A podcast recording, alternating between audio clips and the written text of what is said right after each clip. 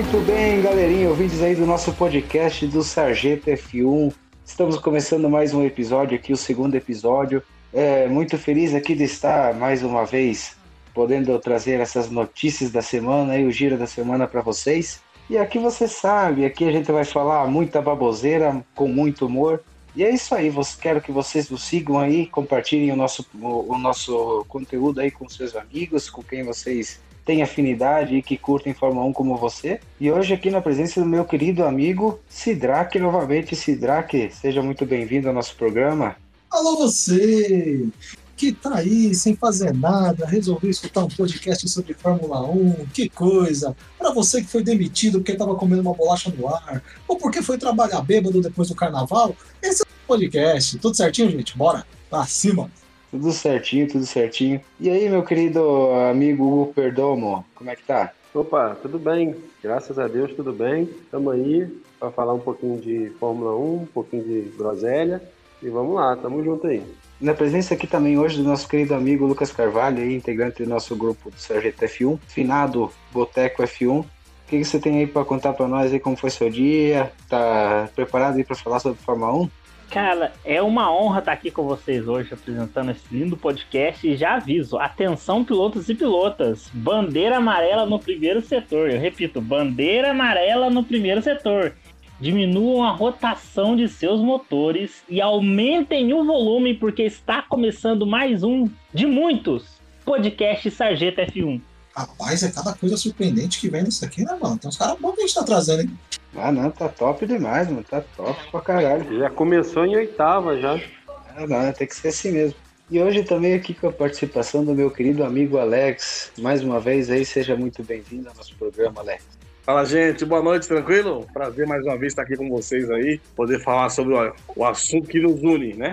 E lembrando, importantíssimo, só para começar, rapaz, o Alonso tá com tanta vontade que tá atropelando até carro, hein? Hoje vai ser forte aqui a conversa, hein? Fala pra cima. Vamos falar de Fórmula 1, que é o que importa. E começando aí o giro de notícias, o GP de Portimão foi confirmado, ainda, ainda pode ser cancelado, mas dependendo de como está a situação do Covid, mas uh, vai entrar aí no calendário no lugar da vaga deixada pelo GP de Vietnã e será realizado aí no dia 2 de maio. Suas considerações aí, Sidraque, o que você acha? A Portimão, para mim, foi uma das melhores pistas do, do, do, ano passado. Eu gosto muito de pista que tem, tem bastante operação de, de de altitude, né? Tipo Interlagos, Mugello também tem, tem umas ladeirinhas interessantes, né? Cara, pra mim é circuito fixo. Eu gostava muito, muito, muito de, de, de Estoril, principalmente naquele primeiro setor, mas eles mudaram uma, algumas coisas ali na curva 1 e 2 de Estoril, elas estão mais fechadas agora, né? Portimão, pra mim, é a casa da Fórmula 1 ali no. Muita gente chama de norte da África de sacanagem, mas Portugal eu acho muito legal. Tem, tem que ser fixa no calendário aquela pista lá. E, e você, Hugo, o que, que você acha? Então, eu acho fantástico. Primeiro que é, é uma data é, mais especial do ano, né? Que dia 2 de maio é meu aniversário. É a melhor data. E outra coisa, é, ano passado foi uma das corridas mais fantásticas que eu vi nos últimos anos. O Carlos sai passando todo mundo e assumindo a ponta, o Raikkonen saindo lá de trás, aquele asfalto maluco, chove, gelo, tá frio, não tá frio. Eu acho simplesmente fantástico. É, é uma das três pistas que eu acho que não deveriam sair do calendário nunca mais, que é Mugello, Imola e Portimão. E Turquia também, a pista da Turquia é fantástica. Eu fiquei feliz com essa confirmação. Espero que o Covid não atrapalhe, né? Mas sério que você gosta de Imola? Esse Imola novo? Ah, eu, eu curti a pista bastante, cara. Eu gosto. Eu gosto, eu gosto de pista. É, eu tenho um gosto peculiar, entendeu? Porque a pista que eu mais gosto de jogar no Fórmula 1 é na Hungria.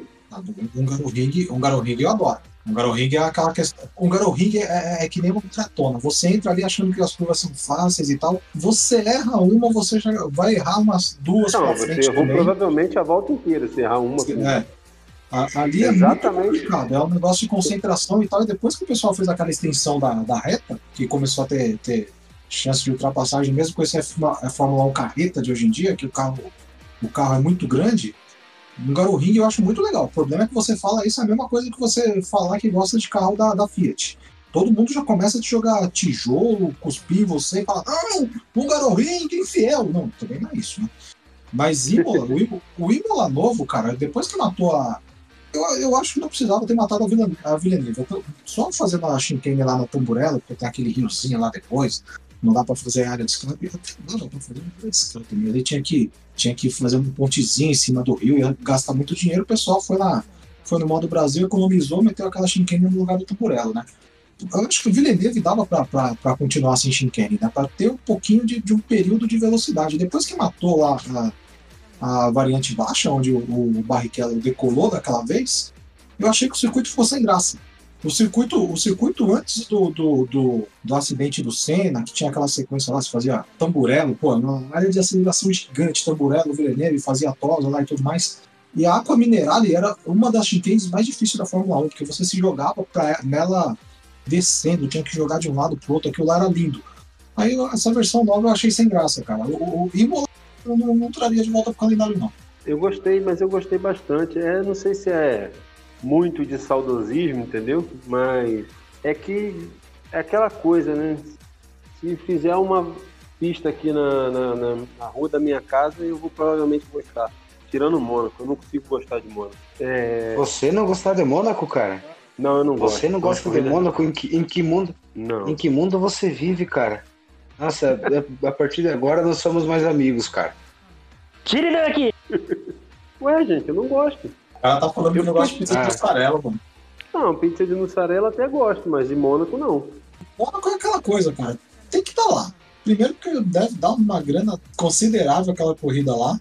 Segundo, que se tirar a Mônaco, você tem que colocar outra corrida muito boa para aquele último, último domingo de maio continuar sendo o, o final de semana do automobilismo, né? Porque tem a, a Coca-Cola 600 lá na NASCAR, tem, tem 500 milhas de Indianápolis, tem tudo quanto é corrida naquele, naquele final de semana. Só que eu acho que o que atrapalha mais Mônaco hoje em dia não é tanto a pista, é a Fórmula 1 carreta. Que a gente até, até não, não, vou entrar muito nesse assunto hoje, porque o que, o que eu, eu, acho que prejudica muito a Fórmula 1 é o carro muito grande, muito largo. E qualquer coisinha quebra. Esse negócio de qualquer coisinha quebra até que dá uma melhorada. Mas ali em Mônaco, cara, esse carro gigante de hoje em dia, não tem como ninguém passar ninguém, cara. Antigamente ainda dava pro cara dar uma forçadinha e tal, chega lá, faz um automobilismo esporte de contato, dá uma batidinha lá e tal, passava. Hoje em dia é impossível. Então, eu entendo a importância do GP de Mônaco, não acho que tem que sair, mas eu não consigo lembrar. A última corrida boa que eu lembro lá foi que o Pani ganhou em 96. Depois eu não lembro nenhuma corrida espetacular. Ricardo. Ricardo sem regeneração, né? Aqui o Ricardo ganhou, que ele saiu na pole e ganhou primeiro porque estava tão lento e ninguém conseguiu passar ele, porque era Mônaco. Eu acho legal, achei legal a vitória do Ricardo, foi interessante. Mas a corrida foi chata. Trenzinho, ninguém passou ninguém. Uh, deixar aqui minha opinião também sobre o circuito de, de Imola. É um circuito assim que eu, eu fui assistir, eu simplesmente pensei, que parte da pista que eles estão agora? Qual que é? Não, essa aí é a reta? Não. Eu, eu tive essa mesma impressão, cara. Eu, eu já tinha visto, acho que. Eu não lembro se era Superbike ou se era MotoGP. Eu vi uma corrida lá que, que eu vi, deu, ué, cadê a variante baixa? Eu, ficou muito esquisito mesmo. Sendo, não tem nada a ver com aquele Imola de antigamente. É, ficou horrível. Pra, minha opinião também é. Tipo, a questão, eu acho que tem muitos circuitos hoje na Fórmula 1 lindos e maravilhosos. Um Garoring, que tem, tipo, a questão mesmo, igual falaram aí, além do, do carro grandão, eu acho que essa tipo necessidade do carro ele só conseguir atravessar no final da reta ou na reta é o que mata os circuitos, né? Acabou que Mônaco ficou assim por causa disso. E o Garoring também. Então, a, se continuar assim, é mais fácil fazer quatro retas e quatro curvas e, e, e fazer para ter ultrapassagem, né? Infelizmente. Vamos de salvar, né? É. Ou então bota todo mundo para correr no anel externo de Saki. Oh, esse aí é lendário. Só seria assim, não seria um oval, né? Seria um quadradal daí. Exatamente. E Portimão é um, é um circuito, sim, aquela descida no, no final, da, no começo da primeira curva, que é maravilhosa. Aquilo lá, tipo, aquela, nossa, aquela descida, aquelas faíscas saindo do carro atrás, o pessoal tentando passar. E como vocês falaram, foi um GP incrível. Tipo, cheio de ultrapassagem. O Raikkonen ia com a faca nos dentes, vindo que nem um maluco lá de trás. Lembrou até um pouco o Raikkonen da Lotus, mas é, Diga-se de passagem, ele ainda tem um pouquinho de suco naquela laranja para tirar ainda. Rapaz, é só o, o Helman Tick não fazer um autódromo que a pista fica boa. Bom, o GP de Portimão nesse, no ano de 2020 foi um GP cheio de alternativas. pista diferente, que fugiu daquele arroz e feijão, né? Porque a gente tem hoje, entre outros problemas aí, que é o problema de ultrapassagem, que é muito difícil ultrapassar por causa da parte aerodinâmica, mas a, as equipes, o que acontece? Elas já conhecem cada palmo de cada pista. Então os carros né, já são preparados ali para ter aquela melhor aderência naquela primeira curva, para ter menos arrasto naquela reta, e com isso aí dificulta. Com a entrada dessas pistas diferentes do ano passado, cara, como trouxe emoção Portimão, Imola, o anel externo de Sakir, né? Então eu, cara, super a favor. Né? Eu acho que é que é, existe uma questão financeira aí que impede. Mas, gente, imagina como seria bom, por exemplo, no, no ano de 2022, só como, como exemplo, a gente ter as pistas clássicas, mas a metade do, do, do, das pistas, por exemplo, não ser fixa. Tipo assim, ah, ano que vem vai ter o grande prêmio lá do, sei lá, da China. Aí o outro ano não tem China, mas vai ter, por exemplo, Baku. Aí depois não tem Baku, mas volta a Singapura, ou entra a Turquia, né? Porque aí as equipes né, iam perder um pouquinho esse negócio de saber palmo a palmo de cada pista, e aí dificulta um pouquinho mais a ultrapassagem, né? Mas, cara, sou super a favor, adorei a pista no passado e esse ano vai ser sucesso. Ainda mais com o Alonso mordendo as guias.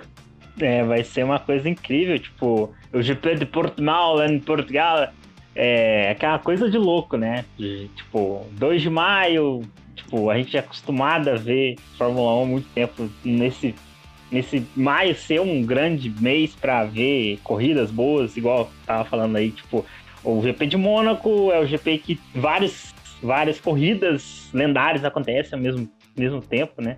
Vai ser muito louco, cara. Vai ser muito bom. A única, a única coisa lamentável mesmo é que não vai dar pra, pra ter público, né? Eu duvido que vai ter público até, até maio lá, né? Ano passado eu até pensei em ir pra, pra, pra Portugal pra ver a, ver a corrida, porque tinha um setor específico lá, o, o, o, Sagres, que era na verdade aquele setor, o setor povão, que é para você ficar na grama lá, né? Acho que é a penúltima curva em descida antes de você chegar naquela subidinha da reta. Tava 100 euros, cara. 100 euros é mais ou menos o mesmo preço do, do, do, do ingresso dos do cinco dias aqui no Brasil. Eu pensei, puta, tem milha adoidado do cartão de crédito, vou e volto lá no fundo, no fundo que eu vou pagar só o, só o, o, o ingresso. Mas eu duvido que vai ter público, cara. Então, eu acho bem difícil lá. Era, era uma corrida bem legal desse Chica, cara. Ainda mais chovendo, não consegue ter. Tipo, muito, acho que o calendário inteiro tá nessa questão, tipo, extraoficialmente, né? Por questão dos anos da peste, né?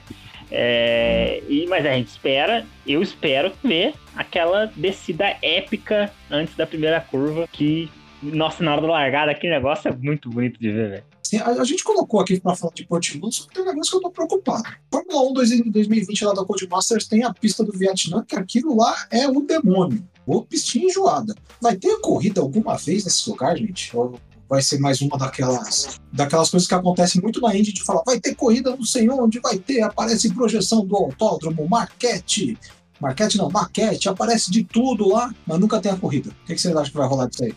É, esse ano foi não, não foi não foi confirmado não, esse ano tá no calendário. Então eu eu vi agora não lembro o lugar que eu li e para esse ano não vai ter e que muito provavelmente o Vietnã desistiu de levar a Fórmula 1. A pista estava pronta, né, no ano passado, mas o ano passado é um ano que todo mundo já sabe o que houve. Então é, eu acho, pelo artigo que eu li, é, eu acho que é, Vietnã subiu no telhado. Cara, eu, eu, eu acho que eu, por causa disso, o preço do Fórmula 1 2020 vai subir. Porque vai ser uma pista que só vai ter num, numa, num game só. Eu não sei se você, alguém de vocês aí joga o, o F1 Manager pra celular. Mas, cara, realmente, igual você falou, é uma pista que, cara, como que eles pensaram em fazer uma pista dessa pra correr, velho? Porque é uma, uma uma sequência de curvas que, velho, não é sem explicação.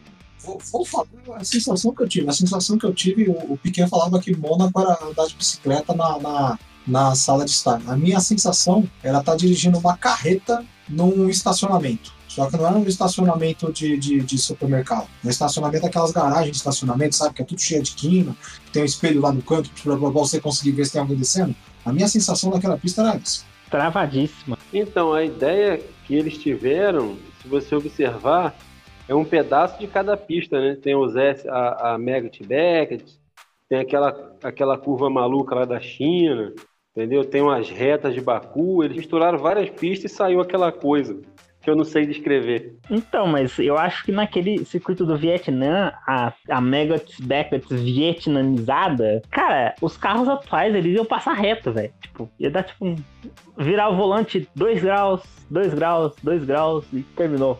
É, basicamente é isso. É, eu não sei, eu só vi no jogo mesmo, é, nem as projeções assim, de vídeo eu não vi. Agora eu imagino um, um acidente, né?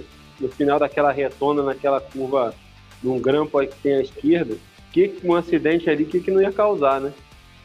Ia ser tipo aquele GP de Macau de turismo, não, não, não lembro que ano que foi, se foi 17 a 18, que um carro bateu. Aliás, para quem nunca viu, só uma dica importantíssima: procura GP de Macau de superbike, de moto. É uma corrida de moto velocidade na rua.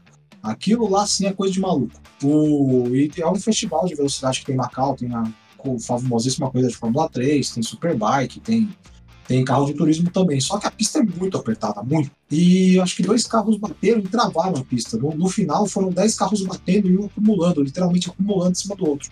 Acho que até o de graça estava nessa torcida. Nessa torcida não, nessa corrida. Vou procurar aqui, eu mando o link. Cara, e pensando em Macau, eu imagino o seguinte já. Todo mundo bate. Adivinha quem é que escapa da, da dessa pancada aí, ganha a corrida? Não, Alonso, pelo amor de Deus. Alonso tá atropelando o carro, meu Deus. Eu tô assim aflito pra ver esse homem. Anota que eu tô dizendo aí, gente. Esse ano o poste vai mijar no cachorro. O Alonso vai dar show. Tomara, tomara. Acredito nisso e torço para isso também, que eu sou muito fã dele. A única coisa que eu acho ruim é que eu não sei até qual, qual corrida que a gente vai ficar sem muito rádio e sem muito sem muita entrevista do Alonso, né? O cara tá, na, na tá no modo puxa-frango lá do, do pica-pau, né, mano? Tá com a boca de aço lá e não vai passar um tempo calado. Não vai dar pra ficar xingando o povo, não. agora, agora ele tá multi-on, né? É o modo puxa-frango. Puxa-frango lá do pica-pau, que pegava a peninha. Adorei! Então, tá... O Alonso tá com a mandíbula. Esse ano o Porte vai mijar no cachorro. Esse aí mesmo, puxa-frango, velho. Alonso é. vai arrebentar esse ano, gente. Você é louco. Sabe de quem eu tô com dó por fim? Vettel. Tô com dó do Ocon. O Ocon, rapaz, chegou, né? E não vai conseguir fazer nada. Ele vai levar um cacete do, do, do Alonso tão grande que. Você é louco, vai ser um show. Sou, sou fã do Alonso, sou fã do Hamilton, era fã do Schumacher e. Cara, esses caras diferenciados aparece um a cada 10 anos aí, né? Eu ainda não acho, de verdade, minha opinião, eu ainda não acho que o Verstappen é esse cara, tá? Então. Eu acho que o último cara diferente da Fórmula 1 é o Alonso. Ou o Hamilton. Eu falo isso, quase apanho, cara. O, o Verstappen conseguiu perder o campeonato de Fórmula 3 pro Ocon, cara. O Ocon foi campeão em cima do Verstappen na, na, na base. Então, velho, tipo, quando a, a, a Red Bull resolveu promover o Verstappen da Toro Rosso para Red Bull, naquele momento, naquele exato momento eu falei, é, eu acho que o Sainz ia dar conta. Eu acho, assim, eu acho o, o, Verstappen, ele é muito rápido, ele é muito, muito rápido, mas eu ainda não, não sinto firmeza, ainda, você vê pela, pela corrida da Turquia do ano passado, ele tinha tudo para ganhar aquela corrida e não ganhou porque foi demais. O Hamilton o que que fez? Foi lá, devagarinho. Foi, quando viu, estava 30 segundos na frente segundo colocado. Ganhou. Essa é a diferença. O Verstappen pode ser que ele adquira isso, né? Porque ele, ele ainda tem idade para isso. Mas, por enquanto, eu acho que é muita velocidade, muito ímpeto e pouca cabeça ainda. Apesar de ter melhorado bastante. Eu vou falar um negócio aqui que eu não sei se vocês acham, que às vezes, até futebol tem dessas aí, né? Quem não lembra do Lulinha lá? Lulinha, o craque do Corinthians, o cara não jogou nada. Se você for pensar, quais for, qual o grande piloto, o segundo piloto em números da Fórmula 1 por causa do Hamilton e porque ele voltou para andar de Mercedes. Se, se o Schumacher tivesse parado ali em 2006, ele ia ser o melhor em números em média. O, o, ninguém ia chegar dos números do cara. Tirando o Fangio lá atrás, é claro, né? O Schumacher não fez nada em categoria de base. Se você for, for pensar, Ian Magnussen, o pai do Kevin, o cara demoliu os recordes do Senna na Fórmula 3. Nelsinho Piquet, andou bem pra caramba de Fórmula 3. Categoria de base, é, é que na verdade a Fórmula 1 é muita parte do, automobilismo, esse é um problema. Eu acho que a Fórmula 1 deveria ser a continuidade ali das categorias de base, mas hoje, hoje nem tanto. Porque ainda na, na Fórmula 2 tem, tem DRS, tem algumas coisas parecidas. Mas teve uma época que a Fórmula 1 era completamente. Começava no pneu raiado lá do, do, dos anos 2000, né? Então não tinha nada a ver. Então a gente pensava no, no, no Verstappen, comparando com o que ele foi na base, comparando ele com o Ocon, cara, vai ser aquela coisa. Se comparar o, o Ian Magnussen com o Schumacher na base, o Ian Magnussen era absurdo. Todo mundo ia colocar as moedinhas, fichas lá no, no cassino, e Magnussen mas quem destruiu foi o Schumacher. Eu, então, eu, acho, né? que, eu acho até o Frentzen tinha, tinha, tinha dado mais do que o Schumacher na, na categoria de base. Deixa eu só fazer um contraponto. O Schumacher, por ser piloto Mercedes, ele andou numa categoria meio avessa às categorias de base. Ele até andou, mas ele andou de protótipo, ele andou de turismo. Ele andou de até DTM a lá, no DTM ele tomava pau dos caras, velho. Até a Mercedes pagar para ele, pra ele ir para Jordan. Ah, eu também, eu também acho que o, que o que você faz na base, ele deve ser levado em conta para te para te levar até a Fórmula 1. Ponto e vírgula, ponto e vírgula. Aí vem a Fórmula 1, o que você faz ou não na Fórmula 1. Mas se você levar em conta que carro que o Ocon andou em condição dele brigar lá na frente, na Fórmula 1, a gente até discutiu no último episódio, né? O, o, Ocon, a expectativa que a gente. que eu até falei, a expectativa do Ocon era ele dar capacetada no Verstappen, fazer os negócios gerar o caos, né? Mas não foi isso que aconteceu. E no fundo, no fundo, o, apesar do Ricardo ser um puta piloto, ano passado, se você tirar o Ocon da temporada, ninguém vai sentir falta dele, só, só a mãe e o pai dele. Falando, falando real, se você, se você for pensar, o Ocon não fez nada o ano inteiro, velho. Eu acho assim, acho que o Alonso vai sentir um pouco menos, é por ser mais experiente e por ser o Alonso, bicampeão mundial, um cara muito acima da média. Mas o Ocon claramente sentiu o ano parado, claramente ele estava totalmente é, fora do ritmo, né? O cara ficou um ano parado, gente, sem andar. Isso tem que ser levado em conta. E segundo, cara, ele andou do lado do, do Ricardo. O Ricardo bateu o Verstappen, cara. O cara que todo mundo fala. O Ricardo é um cara fora da média, acima da média. E não é fácil andar. Agora, eu concordo, eu acho que ele vai ser trucidado pelo Alonso. Porque o Alonso é desse cara, ele quer destruir o companheiro de equipe. Vide o Van Dorn, né? Que era um cara muito forte na base e ficou dois anos do lado do, do, do, Alonso e a carreira dele na Fórmula 1 acabou. Verdade. Deixa eu fazer, deixa eu fazer um paralelo com relação a esse lance. Eu, eu ia inclusive falar desse do companheiro do Alonso da McLaren, né? Tem uma coisa que é muito importante, eu lembro aí quando, quando era é, a, a Fórmula 3000 europeia, né? Meados de anos, dos anos 90 uma coisa que o, o Schumacher ele falou em algumas entrevistas é o seguinte: às vezes o piloto, o piloto, ele casa mais com um estilo de carro do que com outro. Né? Então, necessariamente, aquele cara que voa, né? Lá na, na Indy, por exemplo, o cara é o cara é o Will Power, né? O, o, o Dario Franchitti, enfim, esses caras monstros na, na Indy. Mas se você pegar e botar ele aqui para pilotar um Fórmula 1 Interlagos, o cara vai chegar um minuto atrás. Né? Então, todo esse lance, às vezes, não é só questão do talento. Né? O Schumacher, por exemplo, na base não foi incrível. Mas quando ele chegou no primeiro, no primeiro dia que ele substituiu o Bertrand Grachot, né? E, e, ele pegou um carro lá, uma bosta. Ele classificou o carro, a melhor classificação da história da, da, da, da equipe, né? Naquele momento. Por quê? Porque o cara tem o talento. Mas de repente, cara, não é, o, não, não é o lugar certo, não é o carro, né? e aí o cara não se destaca. Você pega o de graça. Eu, na verdade, não gosto de falar do de graça porque eu não gosto dele. Eu chamo ele de desgraça. Mas. Eu não gosto dele, acho ele arrogante. O cara não ganhou nada e ele acha que ele é o centro. O cara né? anda proporcionalmente ao que ele é, ele é chato, velho. Ele é chato, mas ele anda é, bem. Mas sabe qual é o problema? É o problema que ele acha que ele corre muito. E ele não é também essas coisas todas, né? Mas aí eu também sou um crítico da Fórmula E, que eu acho muito sem graça. Uma corrida de carro que não tem barulho, pelo amor de Deus. Mas enfim, né? É o futuro, né? Rapaz, o futuro é uma tristeza. Eu pretendo morrer logo para não precisar enfrentar essa situação. Cara, eu sou do tempo de Ferrari V12 lá rasgando. Não, eu, sou, eu, eu, eu, eu ouvi Ferrari V12 Interlagos, né? É. Né? E realmente. aí agora o carro, o carro passar e eu só ver o vento, cara, é, é decepcionante, né? Hoje eu tava saindo do escritório e eu, no meu escritório é próximo do autódromo. Eu passo em frente pra vir pra casa. E eu não sei o que, que é, mas se é protótipo. Tinha, tinha motor V8 correndo em Interlagos hoje treinando. Eu tentei gravar, mas aí o trânsito tava ruim, a chuva, não consegui para mandar para vocês. Tava falando com o telefone ali, você não vai voltar com ele pra casa, não. a sensação de você passar ali em frente ao autódromo e você escutar um V8 roncando passando na reta, cara, é, quem gosta do bagulho é impressionante, né? E aí eu volto nesse lance, né? De repente, a questão da adaptação. O Schumacher chegou naquele momento de transição, de câmbio semiautomático, que não tinha suspensão ativa, e que o Senna, na verdade, estava adaptado àquela outra regra. O Schumacher chegou na emenda, né? E, e aí essas, são essas as situações que são as variáveis. O Van Dorn foi sensacional na base. Só que o cara deu dois azar. O primeiro é que ele pegou a McLaren em baixa. Maquilata. É, maquilata, batendo no lata. Só que aí, além de tudo, cara, ele pegou o Alonso pela frente. Vamos combinar aqui, nós, todo mundo? Você vai ter a oportunidade de correr pela Fórmula 1. Opa, sensacional.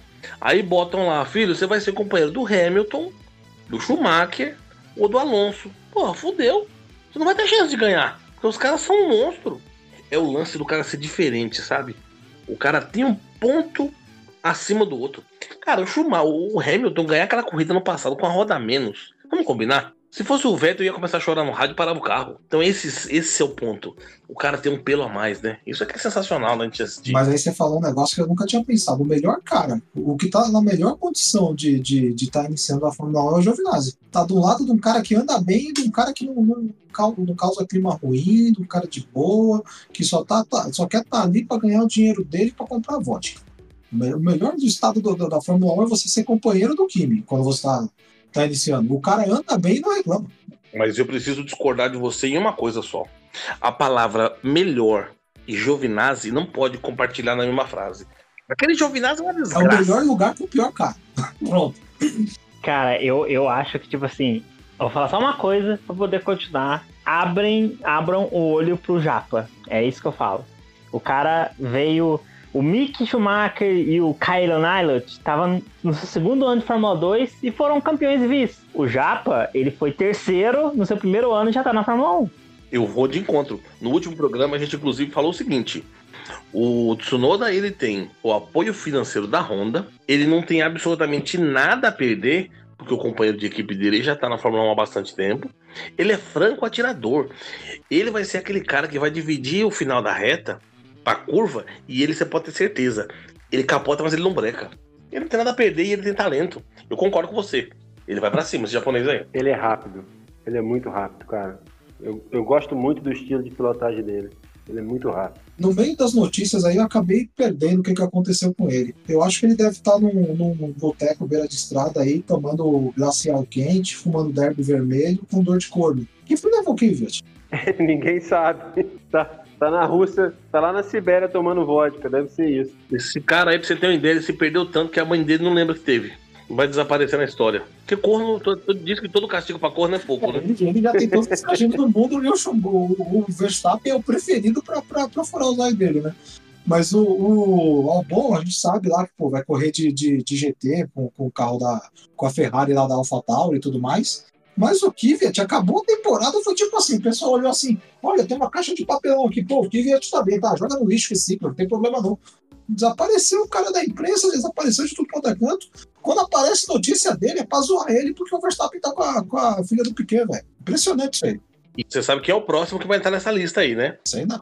Valtteri Bottas. É, mas eu ainda acho que o Bottas vai ser o Bottas do, do, do Russell, né? Então, isso, isso aí está a, a, a ver os, os próximos capítulos. Vocês acham mesmo, gente? Eu tô achando que ano que vem é, é Hamilton e o Russell. Eu acho que não tem mais por, por Bottas, não. O Hamilton fica esse último ano para despedida dele no novo regulamento. E aí, 2023, quem sabe nós tenhamos aí Verstappen e Russell.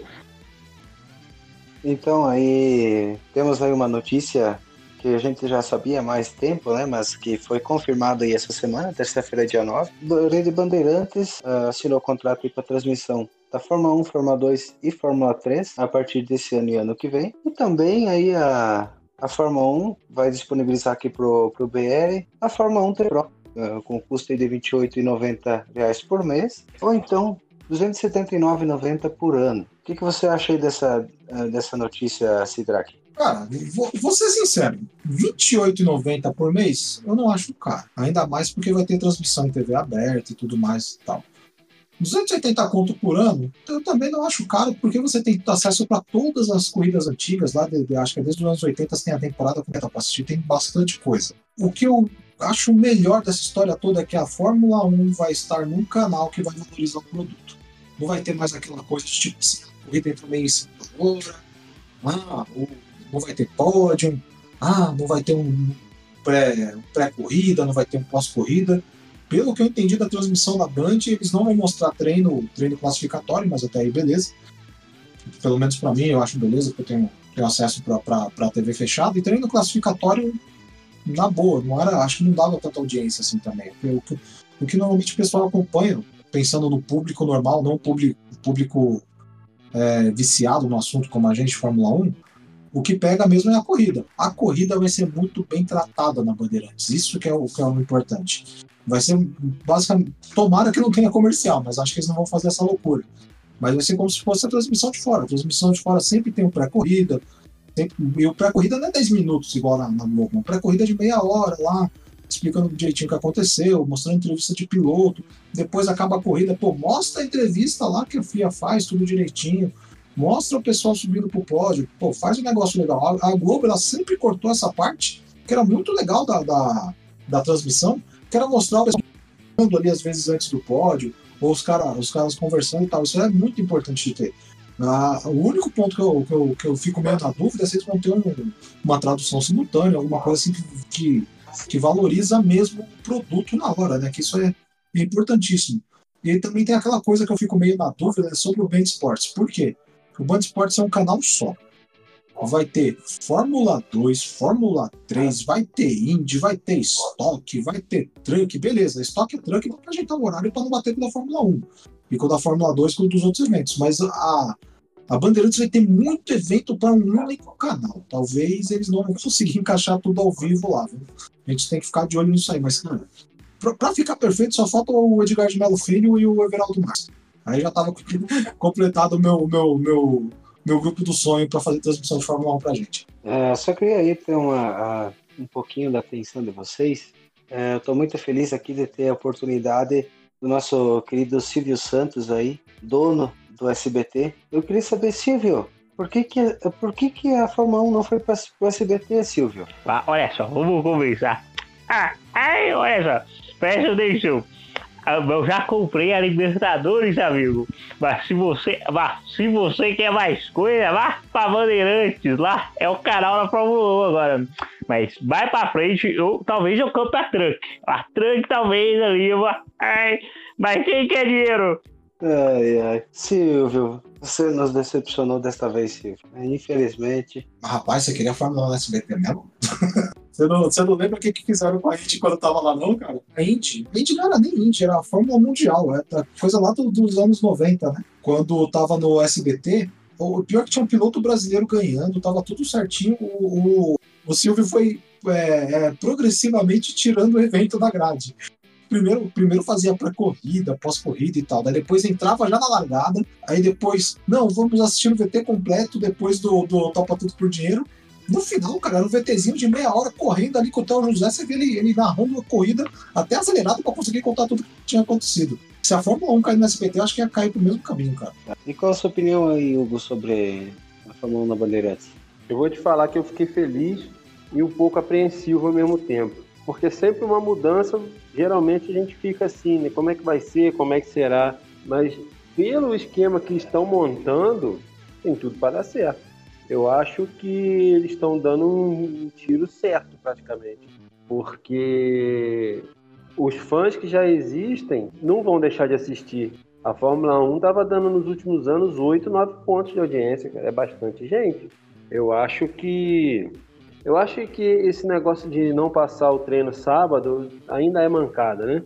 Ainda mais com todas essas conversas de corrida sábado, mas olha, de ter né, na TV aberta, eu já fico feliz. Mas que pelo menos eles deem atenção para a corrida, né? Passam pré-hora, né? Passa o pódio.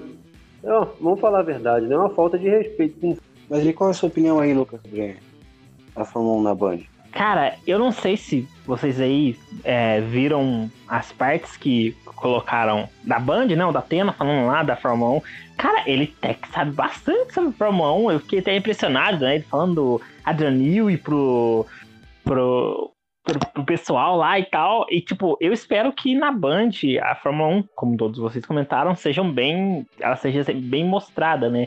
Porque agora, com a Fórmula 1 TV Pro, né? Vai ser a galera vai começar a se dividir ali. Mas a Band, ela, tipo, tá trazendo uma galera profissional, uma galera boa, né?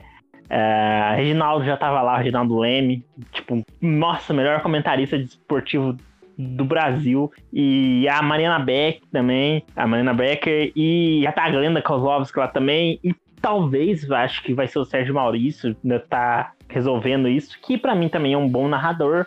Claro, não é o Everaldo Marques, mas também já tá melhor que um Kleber Machado, então já é alguma coisa.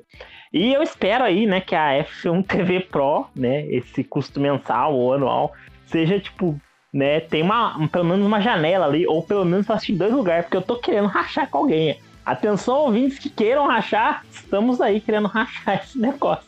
Tá barato, tá barato, mas dá pra baratear mais, né? Mas então aí, qual é a sua opinião, Alex, sobre a Fórmula 1 na Band? Ah, a Band. Então, no primeiro momento, tive um choque, né? Aquela tradição, 41 anos já na, na Globo, Galvão, aquele negócio todo. Mas aí eu parei friamente para pensar nos últimos anos, algumas corridas que eles não transmitiam, não tem pódio, o Kleber Machado falando um monte de merda, sem saber nem onde ele tava, né? O desrespeito com o produto Fórmula 1. Então, cara, tô encarando assim de uma forma super positiva, né? Acho que o comandante Hamilton fazendo rasante na pista. O Datena na vitória falando: bota na tela, bota na tela, me ajuda aí. O, só falta o Theo José falar: não, perde mais, Leo Hamilton. Vai ser todo mundo esse negócio, né? Cara, vai mudar. Né? Eu acho que a Band, a Band vai querer né, trazer qualidade pro produto, até porque ela não, não, não foi barato. Né? E ela sabe que tá trazendo a audiência da Globo. O pessoal da Globo tem uma exigência, é um pessoal um pouco mais azedo. Então, Tô satisfeito, acho que vai ser super positivo o lance, né? Vou valorizar muito. A, a F1 TV Pro, de verdade, me surpreendeu. Cara, o, o assim, troco de pinga o valor, né? Porque imaginava que fosse ser de 50, 60 pau pra cima. Aí os caras me vinham falar em 28 cru, cru, né? Surpreendente. Vamos combinar? Eles... Brasil com Z, alguma coisa que custa 20 Eles ajustaram, eles ajustaram o preço pra gente, cara. Ajustaram o preço pra, ajustaram o preço pra gente, porque isso aí não dá 5 dólares, cara. Sim. Legal, gente. Teve respeito. Porque, se eu não me engano, é, na Inglaterra, acho que é, 20, é 28,50, é mas Libra. em libras, né?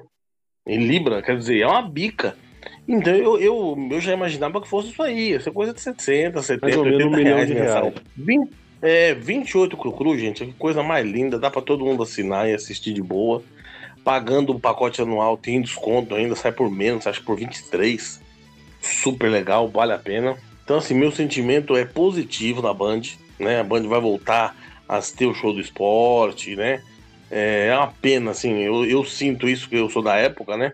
Se a gente tivesse ainda Luciano do Vale para narrar, Nós cara, seria uma situação Somos, ó que beleza, né? Porque tem uma rapaziada mais nova aí que não chegou a ver. Mas você imagina você assistir uma vitória do, do Hamilton com Alonso em segundo e o Vettel em terceiro, por exemplo, e, e com o, o, o Luciano do Vale narrando. Pô, cara, ia ser uma sensação sensacional, né? Mas só por hoje não tem, né? Vamos ver quem é que vai ser o narrador aí, se é o Serginho Maurício. Enfim, cara, até o não pede mais e o Hamilton eu tô aceitando. Né? Eu tenho uma vibe com, com Fórmula 1 tão grande, meu, que se eu fosse diretor de TV, eu ia passar 24 horas no negócio. Ah, tá montando o carro, vamos ver apertar o parafuso. apertar o parafuso, incrível parafuso. Já, eu, eu, eu viajava, né? Sabe o que eu achava legal? Não sei se vocês têm essa, essa mesma lembrança. Nos anos 90 e nos anos 2000, a Globo dava uma, uma, uma importância pro GP do Brasil. Cara, eles entravam no meio do, do, do jornal, né? Passavam imagens diretas do autódromo aí no meio da programação. Cara, era muito bacana. Mostrava, mostrava treino livre de sexta ao vivo, cara. É, gente, sensacional. Eu acho que é um pouco disso que a Band vai trazer, né? Um amigo nosso aí agora falou sobre o Band Sports, né? Eu, eu tive uma informação aí quentíssima que até junho vai ser aberto aí o Band Sport 2 né? Assim como tem o Sport TV 1, 2 e 3, a Band Esportes vai lançar o segundo canal de esportes para poder equacionar e ter essas situações todas. Porque, cara, a Band ela não tá investindo pouco, hein? Vai ser sensacional. Faltou do Vale, mas tá tudo certo. Ah, assim, eu acho, cara. Eu queria muito, mas muito mesmo, cara. Até o José também. Podem me crucificar, mas eu indico até o José o Luciano do Vale, cara. Chega a me arrepiar. Eu sempre tive o costume de, de assistir Indy até mais do que Fórmula 1. Eu acho os dois são muito foda na, narrando qualquer corrida, cara. E também o, o, Qual que é o nome daquele que tá na Globo lá que comenta também? É o Jafone. Jafone. Felipe Jafone. Felipe Jafone. O Jafone estão falando que vai, cara. O Jafone vai pra Band. O Jafone já fez Indy na Band há muito tempo, né? Gente, o, o Giafone ele tem que ir, porque não tem mais nada de automobilismo na Globo. Então o Giafone e o Wurt estão desempregados, gente. Essa é a verdade. Nossa, coitado do desempregado. Ele nem é milionário. O Globo, o Grupo Globo né, continuou com o Stock Car na, na Sport A Globo é, mas o, não vão manter dois pilotos de nível internacional para comentar com só certeza. no Sport TV uma corrida. Não faz sentido, né? Mas, gente, eu, sou a favor de botar o Neto lá para comentar. Pra chamar não o, vai o, dar. Já imaginou? Chamar o, o nosso amigo lá da, da Alfa de pé de rato. Você é louco, eu ia adorar. Seu meia roda! Acelera, pé de rato. Qual piloto? Aquele cabeludinho, qual cabeludinho? Aquele cabeludinho aqui de costas parece uma mulher bonita?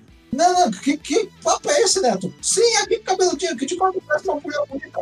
Cuidado com o Verstappen. Aquele pé de rato palmeirense. É. O, o, outra coisa também, gente, eu não, não sei se vocês já. Se vocês tinham assinatura do Dazon, o André Dueck narrava lá. O, André ele mora lá nos Estados Unidos, tal, tem uma, uma empresa de trader, e ele, cara, a narração dele da Índia era muito boa. Só que era uma narração bem técnica, né? Era um cara envolvido com automobilismo há muito tempo, então é uma narração completamente fora do que a gente está acostumado a ver. E ia ser uma alternativa muito boa, cara, para narrar Indy. Para Fórmula 1, eu não sei se ia rolar, cara, porque é, é uma narração que para o público, em geral não ia agradar porque ele conta muito detalhe, no meio da, da, da transmissão ele fala, ele fala lá, lá, ajustou mistura de combustível e tudo mais, ele vai contando mesmo o que está acontecendo. Então, para uma transmissão para público geral, acho complicado. Vi algumas é, as transmissões dele no. Eu vi algumas transmissões dele no Dazone, cara. Eu, particularmente, gostei, até porque eu prefiro mais essas narrações técnicas do que aquelas narrações é o Brasil contra o mundo. Ah, gente, eu vou defender ah, o Brasil contra o mundo. Chato. O Galvão, Entendeu? quando tava empolgado, era bacana pra caramba. é brasileiro. Não, o Galvão, o Galvão ah, falou o Brasil, não sei quem é o Brasil na Libertadores. O Galvão eu acho legal o espírito. Mas sabe, eu pessoalmente, sentido, cara, né? Serginho é Maurício. Assim, na verdade. Você acha que alguém além do palmeirense torceu pro Palmeiras no Mundial? Não tem esse de Brasil na Libertadores. É uma torcida torcendo pelo próprio time e o resto, todo mundo torcendo Mas contra. É parte da a verdade é essa. Deixa, é deixa me, me tirem uma dúvida, gente. Tô com uma dúvida muito séria, que o Palmeiras foi lá e perdeu todas, né? Será que o Palmeiras perdeu o voo de volta também? O voo era da TAM, cara. Se fosse da gol, ele perdia. É, exatamente. Boa, gostei. o, esse lance de falar. Cara, eu gosto muito desse negócio de, de narração. Tanto que eu, uma coisa que eu vou fazer no futuro, tiver tempo, é fazer um curso de, de narração. Pô, José Silvério é mais um da lista que eu queria que fosse meu tio, pra eu, pra eu trocar ideia com ele. Zé Silvério, o, o, Galvão. O Galvão, cara, até, até rolou um, um evento aí de um fabricante de software que eu fui lá, eu vi o Galvão na minha frente, eu pensei, vou cumprimentar. Eu pensei, puta, mano, eu acabei de sair do banheiro, é um negócio desagradável, né? Você tá ainda com a mão a mão meio úmida, também pra você ter ficado mano, não vou fazer isso com ele, não. Mas é o seguinte, o, o Galvão, esse negócio de, de, de é o Brasil no Mundial de Clubes, é um negócio que atrai o público, porque atrai o público palmeirense lá, não, a gente é Brasil, não sei o que lá, e atrai todo o outro público contra. Que fala, Brasil é o cacete, mano. É Palmeiras essa porra aí. aí isso aí é, é técnica, cara. O Galvão, ele é um, um narrador que ele já foi muito, muito, muito, muito bom. Hoje ele é um narrador quase folclórico. Porque, pô, ele já perdeu gol em, em jogo da seleção brasileira, de vez em quando ele tá sem voz, mas o cara é uma figura. E é aquela coisa, a, a, o querendo ou não, ele coloca emoção no negócio. Para o público geral, é perfeita a narração do Galvão. Para o público aficionado, para a gente, assim, que pô, gosta do detalhe, gosta de tudo certinho, não é uma narração legal. Mas entre a narração relaxada desleixada que estava tendo o Kleber Machado, que é um cara que eu gosto também da narração dele para futebol quando ele tá, tá atento na coisa. Para a narração do, do Everaldo Marques, que é um cara que vai lá, estuda direitinho e tal, o Everaldo ele consegue equilibrar as duas coisas. Ele agrada o público geral e agrada quem quer mais detalhe. Então, no, o, o, ponto é esse: né? a gente nunca vai ter uma narração perfeita para todo mundo. Então, tem a narração do público geral, o Galvão, pô, o Galvão soltando fogo, tinha bola dupla, bastante aquilo lá pro público geral. Pra gente ficar chato. Ou então aquele negócio lá que, pô, tem vezes que você vê que o Galvão descaradamente ele sabe que não tá, não tá acontecendo o que ele tá falando, mas ele fala pra tentar dar uma emoção, criar uma briguinha ali no meio da história e tal. Então, Galvão é Galvão, cara. Galvão não tem o que falar dele. Ele e o Luciano do Vale, cara, pra quem assistiu eles ali no, no anos 80, 90, que eles estavam no auge, cara, aquilo era muito louco, velho. Ainda mais que a gente não tinha, não tinha outras opções, né? Eu posso falar uma coisa aqui, cara. Tem uma corrida do Galvão que eu adoro rever, re, rever, re, re, re, rever, que é Canadá 91. Que ele tá completamente sem voz e o Mansell. O Mansell dá aquela, aquela ramelada histórica, né? Isso. Olha o Mansell! Vem lento, Mansell! O que, que o cara, Mansell fez, foi... Pelo amor de Deus. O Mansell começou a. Pra quem não. Deixa eu só contextualizar. Pra quem não viu, o Mansell tava, cara, milhões de, de, de, de, de, segundos na frente. O Senna tinha quebrado. Acho que o, o Prost também quebrou nessa corrida. Foi a última. Não, não foi a última vitória do Piquet, não. O Piquet ainda. Não, foi a última vitória do Piquet. Não, foi a última. no Canadá. É, foi a última vitória do Piquet. do Piquet. Isso. O Mansell lá já, já tá na última volta, ele já tira o bracinho, comemora, pai e tal. Aí quando chega no grampo, rapaz, ele deixou o carro morrer ali no grampo. Aí o Galvão tava naquela, narrando, claro, sem voz, falando: Mansell, já vem comemorando! Apagou! Apagou! Lá vem pequeno! Essa aí foi muito louca, cara. Pô, preciso fazer uma referência então, hein? Aquela vitória no Japão, que o Senna abre e deixa o Berger passar também. Cara, emocionante aquela, hein? Você sabe que essa aí valeu uma comida de rato no Galvão, né? É, eu tô sabendo disso. eu sabia! Exatamente. Você já sabia por que não falou? O negócio é esse, que escondendo, escondendo ah, informação. Se ele fala, se ele, fala, ele rouba emoção, né? Mas ele explicou, gente. Não é que ele sabia, é que ele achava que ia acontecer. Então, quando ele falou, eu sabia, ele não sabia nada. Ele, ele mesmo já explicou isso. Ele falou do, do evento aí, que eu, que eu, de uma empresa de software que eu tava, que, que, eu, que o Galvão fez uma, uma palestra. Vou falar a verdade, quem tiver oportunidade, cara, não sei se tá fazendo isso aí aberto, se tem algum evento que você paga lá e, e vai ver, cara, é muito legal ele, ele falando da, da. Não é ele falando da Fórmula 1 em si, mas ele falando da convivência dele com a Ayrton. E nessa palestra você entende porque, porque ele, ele tem. Na verdade, é quase uma palestra sobre o Ayrton que ele faz, né? Mas o, o você entende por que, que, a relação era tão próxima, por que, que ele criou a, a imagem de herói do Ayrton e tal, que eu até, até gerei polêmica esses dias no, no, no grupo no Facebook, que é um negócio muito engraçado. Parece que quanto mais as pessoas as pessoas gostam de reclamar da Globo, mais elas elogiam o Ayrton. E elas não relacionam que a imagem que elas têm do Ayrton Senna é uma imagem que a Globo construiu através do Galvão. E o, e na, o Galvão ele falou que ele ficava hospedado no apartamento do Ayrton lá em Mônaco. Então o cara não era aquele negócio, não, o maluquinho que me dá informação. Os caras eram amigos mesmo, amigos de, de, de morar junto, vacilantes até ir pra putaria junto, né? Vai saber, né? Mas o, o, o, o... Aí você entende o, o tipo de, de, de, relação que o, que, o, que o Galvão construiu através do, do da, da relação dele com, com a Ayrton, o tipo de relação que ele construiu do público com o Ayrton. É, é, muito bacana, cara. Se, eu vou até procurar depois ver se tem algum vídeo, alguma, alguma gravação de, de, uma palestra dessa que ele faz, cara, porque é muito, muito, muito legal mesmo. Aí, aliás, ele começou a fazer essa palestra porque teve aquela redução de salário. Daí começou a liberar ele pra fazer propaganda esse tipo de coisa, né? Então, na hora que vocês chegarem no ano de 2004, que é daí pra frente eu sei. Daí pra trás aí eu não, não cheguei a acompanhar, não. Então, galerinha milênio aí, ó, bate aqui, porque eu tinha 7 anos quando eu comecei a assistir Fórmula 1 lá em 2004, quando o Dick, né, tava, tipo, no seu último ano, assim, de grande coisa. Aí pra trás, aí eu vou deixar com vocês mesmo. Pois, primeira engraçado sei, o piloto que eu gosto mais de Fórmula 1 é o Piquet, dos pilotos brasileiros, né? A primeira corrida que eu lembro de ter assistido, eu estava embaixo do sovaco do meu pai, no sofá de casa, vendo o GP de Portugal de 85, naquela chuva do caramba, e a lembrança que eu tenho é o Senna soltando o cinto vermelho da Lotus, botando o corpo meio para fora do carro para comemorar. Esse um dia desses eu vi aquela corrida, o, todo mundo fala das outras corridas do Senna, fala tipo do Suzuka, Suzuka 88 aí que ele colocou largou, o carro quebrou. Não, a gente nem falou de Suzuka 88, nós tava falando de Suzuka 91. Mas Suzuka 88, pô, ele deu, deu aquela ramelada na largada, ficou 14 segundos, foi, aproximou do Prost, pô, corrida fantástica. O pessoal lembra de Donington, lembra de tudo.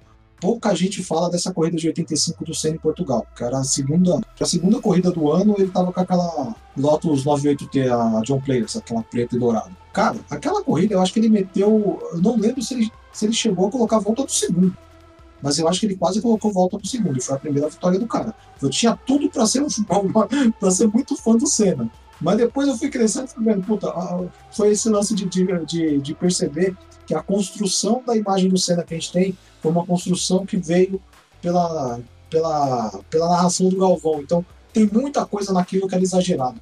Do Piquet foi mais coisa que eu fui e tal. Eu falo, pô, o Piquet não era o, o, o Blessed, não era o abençoado lá, não tinha luz divina em cima dele, igual o, Ayrton e o, e o Hamilton tem. Porque é um cara que trabalhou.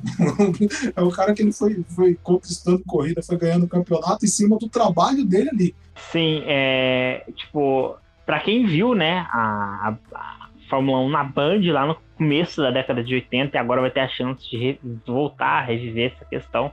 É, é uma questão, tipo, muito legal a Band estar tá aí tentando dar mais qualidade para um esporte que merece, né? É um esporte mundial, um esporte que tem pilotos do mundo inteiro, né? E até o Nelson Piquet mesmo está falando dele aí agora, mandou um vídeo lá para a Band falando que porque ele lembrou, né, daqueles momentos, igual você falou, igual igual você mesmo, eu gosto dos pilotos que tipo, saíram lá de baixo, entendeu? A galera que trabalhou, o Piquet, né? O Massa também foi esse cara, tipo, que entregava pizza lá, tem essa história de entregando pizza em Interlagos e tal. E, e é tipo, sabe, é, é muito emocionante, tipo, ter esse aumento, né? Agora, né, da, a, além da Band, ter a Fórmula 1 TV Pro trazendo mais conteúdos da Fórmula 1 Brasil. E assim, eu espero que não só os nossos ouvintes, mas também que mais pessoas voltem a assistir Fórmula 1, né? E igual você falou, essa construção da imagem do Senna foi o um momento no auge dos brasileiros assistindo Fórmula 1, né? É, a época do Senna, né? Que até hoje tem a piada, né? As viúvas do Senna, né? Que o pessoal, a partir depois do falecimento dele, começou a parar de acompanhar. E eu espero muito que um dia a gente possa voltar a ter muitas pessoas assistindo no domingo de manhã, no domingo à tarde e alguns no domingo de madrugada. Legal, deixa eu falar um negocinho rápido sobre essa, sobre essa imagem do Senna, né? É, a gente precisa só separar, desmistificar, né? Porque o Senna ele, ele acabou com a morte civil, ele virou um mito, né? É, o Senna, como pessoa, puta cara chato da porra, arrogantão, mala, chorão, reclamava da alma. Né? Ele reclamava do jeito que o Papa fazia a porra da reza. Mas a gente precisa valorizar uma situação, né? Cara, como piloto, incontestável. Né? Existem algumas situações que a gente não tem como, como separar. Por exemplo, eu acho o Massa um bosta. Né? Sempre achei um cara artificial, apático, morto, sem graça. E já gostava do Rubinho. A, a, a história, o que, o que acontece com nós do Senna, a Globo ali teve a oportunidade de juntar a fome com a vontade de comer. Né? Ela tinha as transmissões, o Piquet já estava em decadência e chegou um piloto brasileiro novo e que o cara era bom, né? Eu não sou assim uma viúva do Senna, eu sou muito mais Schumacher que Senna, na verdade. Sou mais hoje Hamilton que Senna, inclusive. Mas a gente tem que dar o braço a torcer que o, o, o Senna mandava bem, o cara pilotava muito. É aquele lance que a gente comentou agora há pouco, né? Ele, o Senna não, não foi o melhor piloto da geração dele na, nas categorias de base, mas ele caiu como uma luva dentro do carro da Toleman, como uma luva dentro do carro da Lotus e depois na McLaren a história que a gente tem aí para contar pro resto da vida, né? Então assim, Senna como pessoa, um bosta. Como piloto, incrível. E aí juntou o Galvão criou o mito, né? Que vai ficar eternizado. Porque assim, imagina o pessoal que não, não, não viu, não teve essa vivência da época, anos 80 e 90. Quem lê só a história hoje, cara, fala que o cara é um deus, né? E que não é necessariamente a verdade, né? Vocês concordam ou tô falei besteira? Plenamente, cara. Inclusive um dia, inclusive um dia eu quero que a gente faça um episódio sobre o campeonato de Fórmula 1 de 1988, que dizem que é o melhor campeonato da história, a maior rivalidade, o Lakers versus Celtics, o Muhammad Ali versus Foreman da Fórmula 1. O, aquele campeonato tem uma coisa que, que, é, que eu só vim a perceber melhor. Acho que tem coisa de cinco anos que eu, que eu fui lá. Porra, tem um negócio estranho na, na pontuação desse campeonato. O que, que acontece? A Fórmula 1 nos anos 80, como os carros quebravam muito, a FIA tinha um sistema de descartes para evitar que uma quebra mecânica comprometesse o resultado do campeonato, né? Então, pô, ter descarte, pô, bacana, legal e tal. O problema é que descartava 30%, mais de 30% dos resultados da temporada. É, eu acho muita coisa. O único campeonato em que o piloto foi campeão com menos pontos do que o vice, não foi pouco, foi, foram muitos pontos, acho que era 79 ou 92, coisa assim, foi o campeonato em que o Senna ganhou. Então, o, o beleza, estava dentro do regulamento, estava, mas, pô, Fórmula 1 é você, você pro, pro, não é o Drive to Survive que, que, o, que, o, que o Senna fazia, que era chegar lá, dar um totozinho e tal. Todo mundo naquela época reclamava que o Senna era agressivo demais.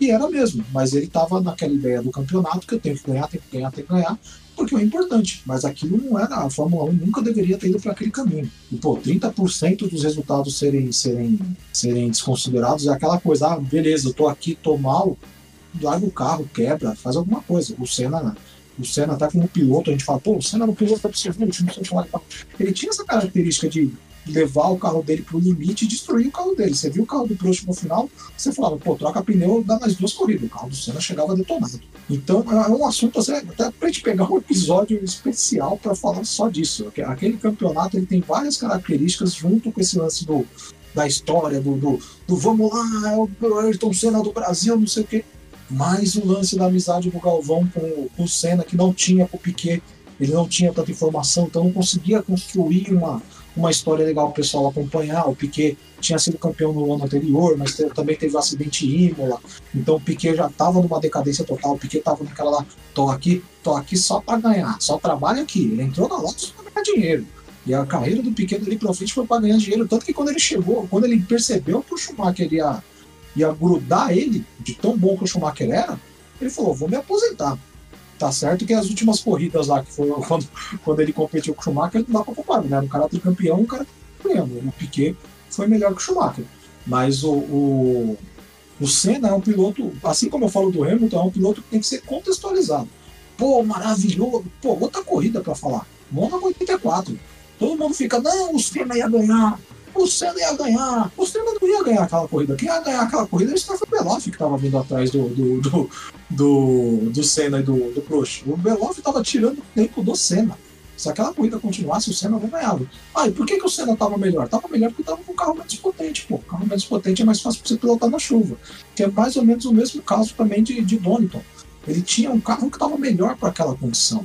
Só que é, essas, esses detalhes da, da, da da construção da história, na hora da, da narração, eu até acho correto, dá tanta atenção, mas, pô, fala uma hora ou outra lá falando, não, ele tá com uma melhor condição porque o carro dele favorece, apesar do carro dele ser mais, menos potente, nessa condição de baixa aderência, a pilotagem fica menos, é mais difícil no carro que tá, tá entregando mais potência no chão. Pô, fala uma vez ou outra, beleza, segue o jogo. Mas omitir essas informações, que eu não sei se, os, se o Galvão tinha ou se o pessoal deixou passar para construir uma bela história, eu não vejo muito sentido nisso. Para narração geral, vai, mas para uma narração mais técnica e até o pessoal contando a história depois, não vejo muito sentido. Gente, deixa eu fazer um enquete rápida aqui, só para criar tumulto. Porque eu sou esse cara, né? Mesmo carro, mesma pista, Senna, Schumacher e Hamilton. Quem chega em que posição? Hamilton chegue em primeiro. O Schumacher vai tentar lidar aquelas boicotadas da Ferrari para tentar chegar na frente do Senna, mas eu acho que o Hamilton ganha. Tá, eu vou responder, mas antes eu só quero fazer um, um, um ponto ao que o nosso amigo disse aí. Ganharia sim 84 porque a Tyrrell do Beloff foi desclassificada do campeonato. Só lembrando. Então, mesmo se ele não ganhasse na hora, depois ele ganharia a corrida. E desclassificaram é... o Beloff depois também, né? É, não, ele foi, a Tyrrell foi desclassificada do campeonato inteiro. Campeonato. Tudo que a Tyrrell, a dizem que isso foi uma jogada da, do, do Bernie da, da, da que estava surgindo na época, que o Tyrrell queria votar contra uma, uma, parada de regulamento de combustível, se não me engano. E aí, aí por causa do GP de Detroit, se eu não me engano, é, acusaram eles que eles estavam com gasolina adulterada, né? uma gasolina superpotente e tal. Mas depois diz, diz que tinha um, uma bolinha de lastro, o lastro estava errado. Sei que fizeram de tudo e, e, e desclassificaram a Tyrrell do campeonato. Agora, quanto ao pódio, rapaz, é difícil, hein? Até porque, para mim, pelo que eu li, pelo que eu estudei, pelo que eu fazer um pódio sem o Fanjo é difícil, difícil. Aí eu vou votar Senna, Schumacher e Hamilton. Uh, eu também votei Senna, Schumacher e Hamilton. Eu posso, posso adicionar variáveis nisso aí ou tem que ser na, na, na nessa, nessa sequência mesmo? No pique, pode incluir, no, companheiro. No pique? No pique, Senna, Schumacher e Hamilton. Agora, se você deixar para acertar o carro, pegar o carro para os três e falar acerta o carro, aí eu acho que o Schumacher ganha. Se você deixar, colocar o Prost junto e falar pode acertar o carro, aí eu acho que o Prost ganha. Se você entregar para os caras e falar, ó, você tem um ano para fazer essa equipe, o Schumacher abre muito dos caras. O, o Schumacher, é, sabe... o Schumacher é o cara que chegou e construiu equipes na Fórmula 1 para ganhar. Sabe qual é a questão dessa, dessa pergunta? Essa pergunta ela acaba sendo capciosa, né? Ela é uma pergunta impossível de se responder. Porque o, a, a gente não sabe como o Senna seria pilotando a Ferrari de 2002. Como não sabe como o Schumacher seria pilotando a Mercedes de 2020, né?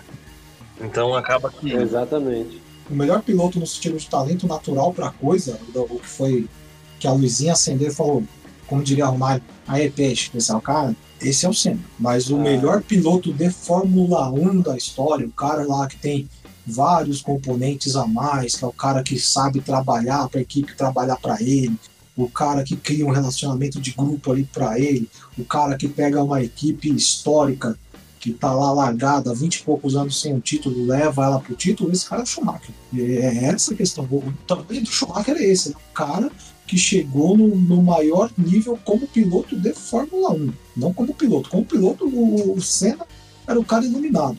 O segundo cara mais iluminado que eu vejo é o Hamilton. Mas o Hamilton tem aquele problema que eu, que eu, comentei no último episódio, que é a gente não sabe se o Hamilton é esse Hamilton da Super Mercedes ou se o Hamilton é o Hamilton da, da McLaren 2012 e da Mercedes 2013, que é o Hamilton que quando está em dificuldade erra, que é um, é um Hamilton mais perto do, do, do, do, do ser humano normal e não do, do ultra mega campeão. Então, o, o, a questão do Hamilton é exatamente essa. E por isso que eu falo, se o Hamilton aposentar no final desse ano, que é o que eu acho que vai acontecer, a gente não vai conseguir ter, ter esse parâmetro do Hamilton. Que é o Hamilton ah, gente, eu, eu, já, eu, já, eu já acho que a gente tem esse parâmetro. Porque eu acho que hoje o Super Hamilton ele é o Super Hamilton porque ele tem o que o Verstappen não tem, que é a maturidade.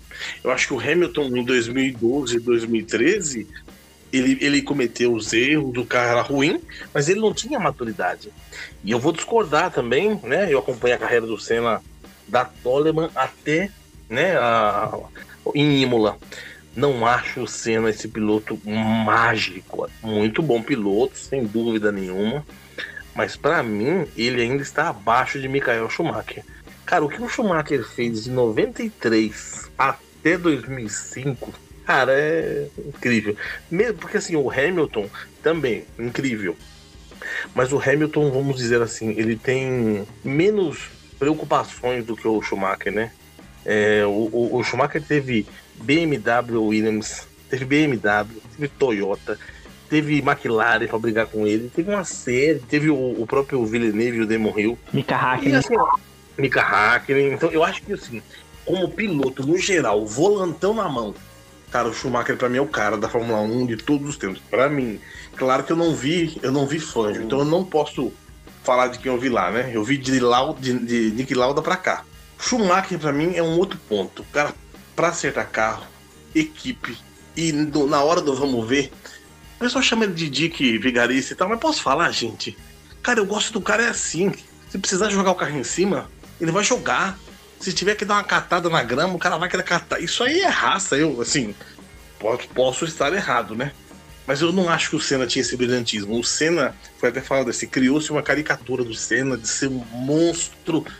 Mas, gente, o Senna não foi monstro. O Senna ganhou três títulos. Lembrando que só tinha o carro dele para brigar, que era só o dele e o do, do próximo, não tinha outra equipe. Tanto é que ganharam 16 de 18 provas, né? Você vê que ou era 15 de 16, uma coisa assim. Foi 15 de 16. Ele só É, então, cara, você concorda comigo então que o carro, o carro era de outro planeta. O Senna era bom? Sim, sensacional. Não Deixa eu fazer lá um contraponto aí. Deixa eu fazer. Manda, manda. Deixa eu fazer um contraponto aí. É, eu concordo que 90 e, e 88 o Senna realmente tinha o melhor carro. Mas em 91 ele não tinha. O que ele fez em 91, contra o começo daquela Williams, já- já com, com Renault, já com alguma tecnologia. Só que a Williams era um carro que quebrava, né? Tem esse detalhe. Era um carro muito rápido, mas quebrava muito. Mas o que o Senna fez em 91 foi absurdo, cara. O que ele guiou em 93 contra um carro que não tinha como ganhar do, daquele carro. Mas vamos contextualizar o, o- contextualizar essa, essa, essa temporada de 93. Essa temporada de 93 ali do Senna é uma temporada para competir com a temporada 96 do Schumacher, com a temporada 97 do Schumacher. Ele estava com uma, uma Ferrari bem ruim contra uma Williams que era bem superior e o Schumacher foi além Senna. É, mas aí tem, tem uma diferença, né? Grande aí, eu vou te falar. O piloto, o piloto que ele correu era o Nigel Mansell. O cara era muito rápido. Era mais ou menos estilo Verstappen. Um cara muito rápido, entendeu? E em 93 ele correu contra o Alan Prost. O Schumacher em 96 e 97, com todo respeito, ele correu contra o Damon Hill e o Villeneuve. Opinião, se o Bernoulli tivesse naquela Williams, ele seria campeão. Ou se, sei lá, o Mazacane tivesse naquela Williams, ele seria campeão. Entendeu? Não- é, é um parâmetro assim. Além de ser o melhor carro, o Prost é, se fala pouco nele, porque por causa da ri- É que rivalidade. naquela, naquela construção toda que eu falei da imagem, o Prost era o, era o personagem. Exatamente, exatamente. O Prost era um cara fenomenal, é um cara desse nível, nível de Hamilton, nível de Schumacher, nível de Senna. O Prost tá nesse nível. E eu gosto de ler, gosto de pesquisar tudo, cara. E eu vejo, eu vejo um nome de, um cara que é pouco falado, e pra mim foi o piloto mais completo que já existiu em todos os tempos, que é o John Surtees. É, é a lenda das lendas. Eu, eu não falei muito do fã, eu não, falei disso. eu não falo lá do, do, do lado pra trás, porque isso eu não lembro de, de, de assistir, eu lembro só de, de, de, Não, de eu- ler ou de obviamente, de- também não- né? Eu também não assisti. Mas, cara, o cara foi tetracampeão de moto velocidade, cara. John Surtees, velho. Puta merda, esse cara O foi cara, tem, o cara tem três pódios em Le Mans, cara. Ele ganhou uma 24 horas de Sabin. E o cara é campeão mundial de Fórmula 1. Isso é sensacional, cara. Aí, aí eu vou até mais longe, cara. Se vocês não, não nunca escutaram esse nome, procuram. É, procurem. Tazio Nuvolar. O- esse cara é um pré-Fórmula 1, pré-mundial de MotoGP. É o cara lá dos anos, acho que era dos anos 40. É o cara que Nos anos ganhou. 40 não teve automobilismo por causa da guerra. Mas uh, uh, os 30 mesmo, 32, tô, tô, eu tô meio na dúvida se era 32 ou se era 48. Eu não tava lem- lembrando direitinho. É o cara que ganhou uma corrida em Monza com a perna quebrada, aí chegou e falou: me coloca na moto ali, mas você tá engessado. Coloca engessado na moto, me engessa lá de novo. Tiraram o cara, colocaram na moto, engessaram ele, ele foi lá e ganhou a corrida de moto. O, o Nuvolari é o, o campeão várias vezes da Mille Miglia lá e tal. O cara, o cara é, é fenomenal. velho. É, Mas eu, é porque eu ouço, eu ouço, eu sempre que eu posso, eu, eu levo o nome do Surtees na baila, porque eu ouço muito, muito pouco se falar dele, cara. Muito pouco. Mas então aí, galera, vamos prosseguindo aqui com o giro de notícias. A Aston Martin aí decidiu usar todos os tokens dele aí na parte traseira da célula de sobrevivência do carro. É, pra ele, já que é um carro praticamente novo, já que ano passado copiaram descaradamente a Mercedes de 2019, É, esse ano eles decidiram usar o sistema de, de proteção contra colisão é, um pouco mais para baixo, como a maioria do grid era, já que eles eram os únicos a estar com esse sistema na parte de cima do sideboard. Esse ano eles decidiram colocar um pouquinho mais para baixo, assim, os inlets do, do, do os inlets aí para entrada de ar do motor aí, uh, eles ficam um pouquinho mais na parte de cima e liberam um, um caminho aí da área da Coca-Cola um pouco maior. O que, que vocês acham aí? O que, que será que a, Aston Martin vem forte? Então, é, só antes da gente continuar aí, de uma coisa. Então, ó, os ouvintes aí, né? Estão vendo, tá vendo aquele coração vazio ali do lado esquerdo da tela do Spotify? Então, desce o dedo nele, galera. Tipo, desce o dedo igual o pequeno Salazar no GP da Alemanha de 82. Ou se quiser alguma coisa mais light, no, igual o Verstappen no Ocon no GP do Brasil 2016. Mas ó, a agência de advocacia do podcast Sargento F1 não se responsabiliza por quebras ou defeitos de seus aparelhos, tá? E não se esqueça de se seguir esse trabalho maravilhoso, incrível desses rapazes aqui aí no Spotify, tá bom? Ah, eu gostei. Valorizei agora. Não, o cara, o cara fez a propaganda aí, foi show de bola, cara. É, louco, teremos... mal, foi encantado. Sensacional. É, tem um canal no YouTube, não podemos esquecer, né?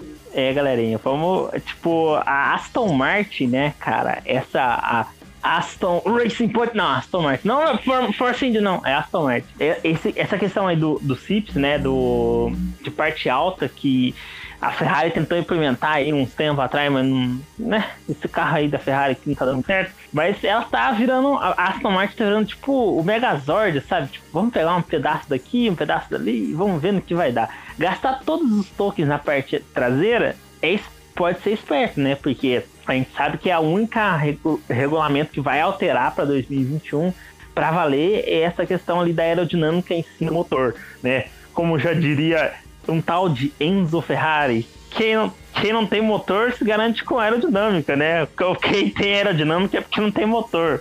Mas é, é, um, é um lugar ali que, tipo, é, vai ser a jogada da vez de 2021. Quem soube mexer direito ali vai, vai crescer um pouco. Vai crescer um pouco assim, considerável. Mas quem não mexeu em nada vai ficar na mesma.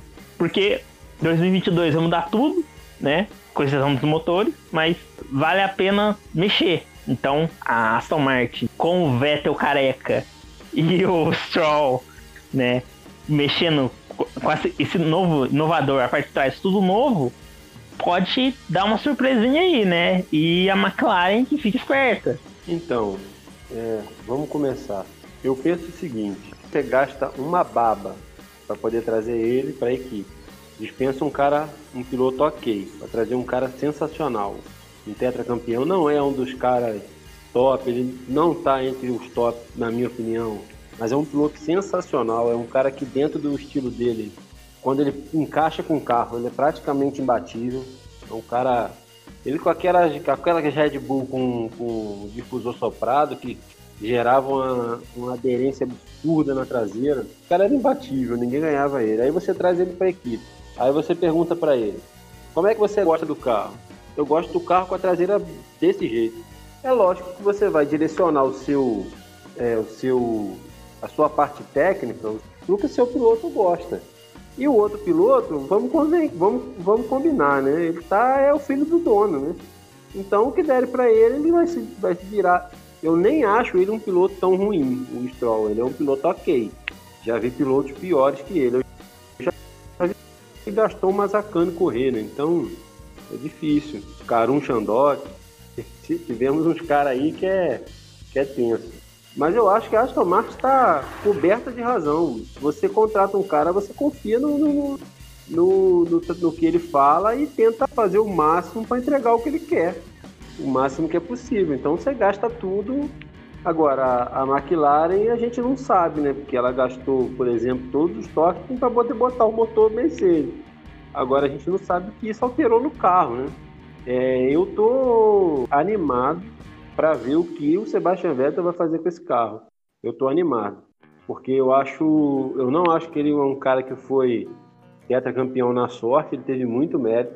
Ele andava com um cara que era muito rápido, não era um cara fenomenal também, mas era um cara muito rápido. principalmente em classificação. Mark Webber era muito. Foi assim que ele apareceu, né, naquela Jaguar fazendo uma classificação absurda.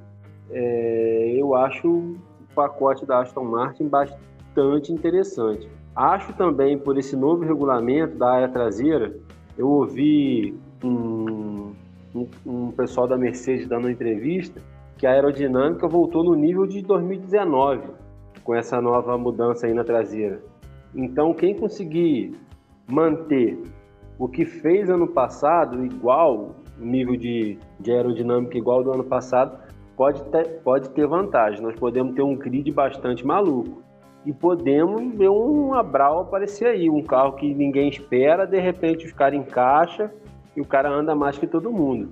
Isso eu já acho que é mais torcida minha do que propriamente qualquer informação, mas eu ficaria feliz se acontecesse isso. Pra dar uma bagunçada nisso aí, né? Vettel. Eu já acho que o Vettel é um ex-piloto em atividade, hein? Nunca fui fã do Vettel, não acho que ele tenha esse volante todo. Claro que contra o Stroll ele vai acabar levando, né? Mas o Stroll pilotava com o Mark Webber, que vamos combinar, não é grande coisa. Quando o Ricardo assumiu a vaga do Mark Webber, ele levou o pau do Ricardo. Aí foi pra Ferrari, o Kimi, né? O Kimi é aquele negócio que a gente já falou, o Kimi não arruma problema com ninguém. Aí quando botaram o Leclerc lá, ele já perdeu também o banquinho dele. De verdade, eu espero muito mais do Alonso que do Vettel. O Vettel vai compor o grid. Não vejo o Vettel fazer grandes coisas, não.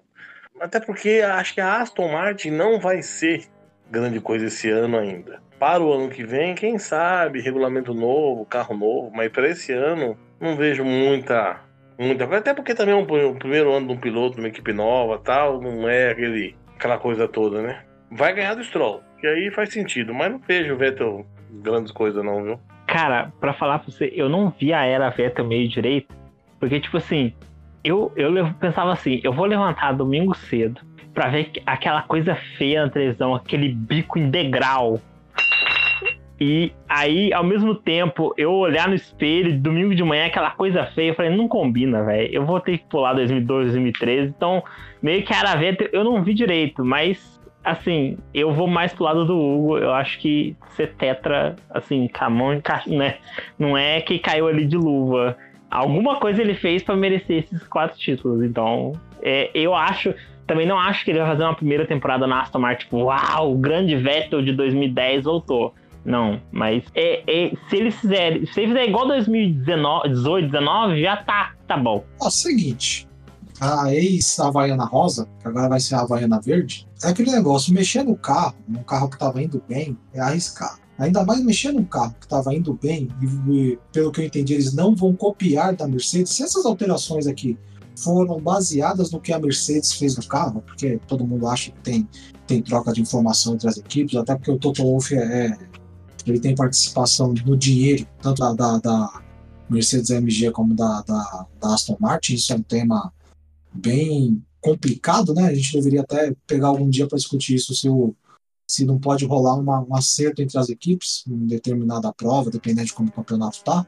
Eu acho que pode dar certo e pode dar muito errado. É aquela coisa. De Mercedes vai ter quem no grid? Tem a Williams que não conta, tem a, a McLaren, a a Mercedes mesmo e tem a, a Aston Martin. Né? O, nesse ponto, tipo, são só as equipes que podem dar um pulo do gato. A, a, eu não, não, acredito muito na Red Bull por causa do motor. Lá eles têm o cara da, da aerodinâmica, mas não tem o cara. O motor Honda tá naquela coisa que a gente não, ninguém sabe direito o que, que vai acontecer com ele, que se a Honda vai botar dinheiro esse ano para fazer o negócio funcionar. Então, o que a gente pode esperar é alguma coisa dessas equipes. Torcida, pura torcida para que a, que, a, que a Aston Martin vá bem. E o Vettel, cara, o Vettel ele tem uma característica que falta nele que todos os outros grandes campeões têm, que é o cara quando tá num carro ruim, o cara tá num carro ruim, ele consegue fazer aquele carro render. O Vettel ele tinha isso no começo da carreira dele, tanto que ele ganhou corrida com com, com Toro Rosso, né? Mas ali do 2014, né, quando, quando ele andou com, com o Ricardo para frente, você vê que ele caía no carro mais ou menos, ele não entendia muito bem não. E quando, quando apareceu o Leclerc na vida dele e ele percebeu, pô, tá, a equipe não tá ligando muito para mim, não tá me dando a prioridade que eu queria, largou. Ano que vem a gente vai ver o que, que é o Vettel mesmo. Se ele vai andar bem ou se vai andar mal. Porque o que tudo indica, o carro está sendo feito para o gosto dele.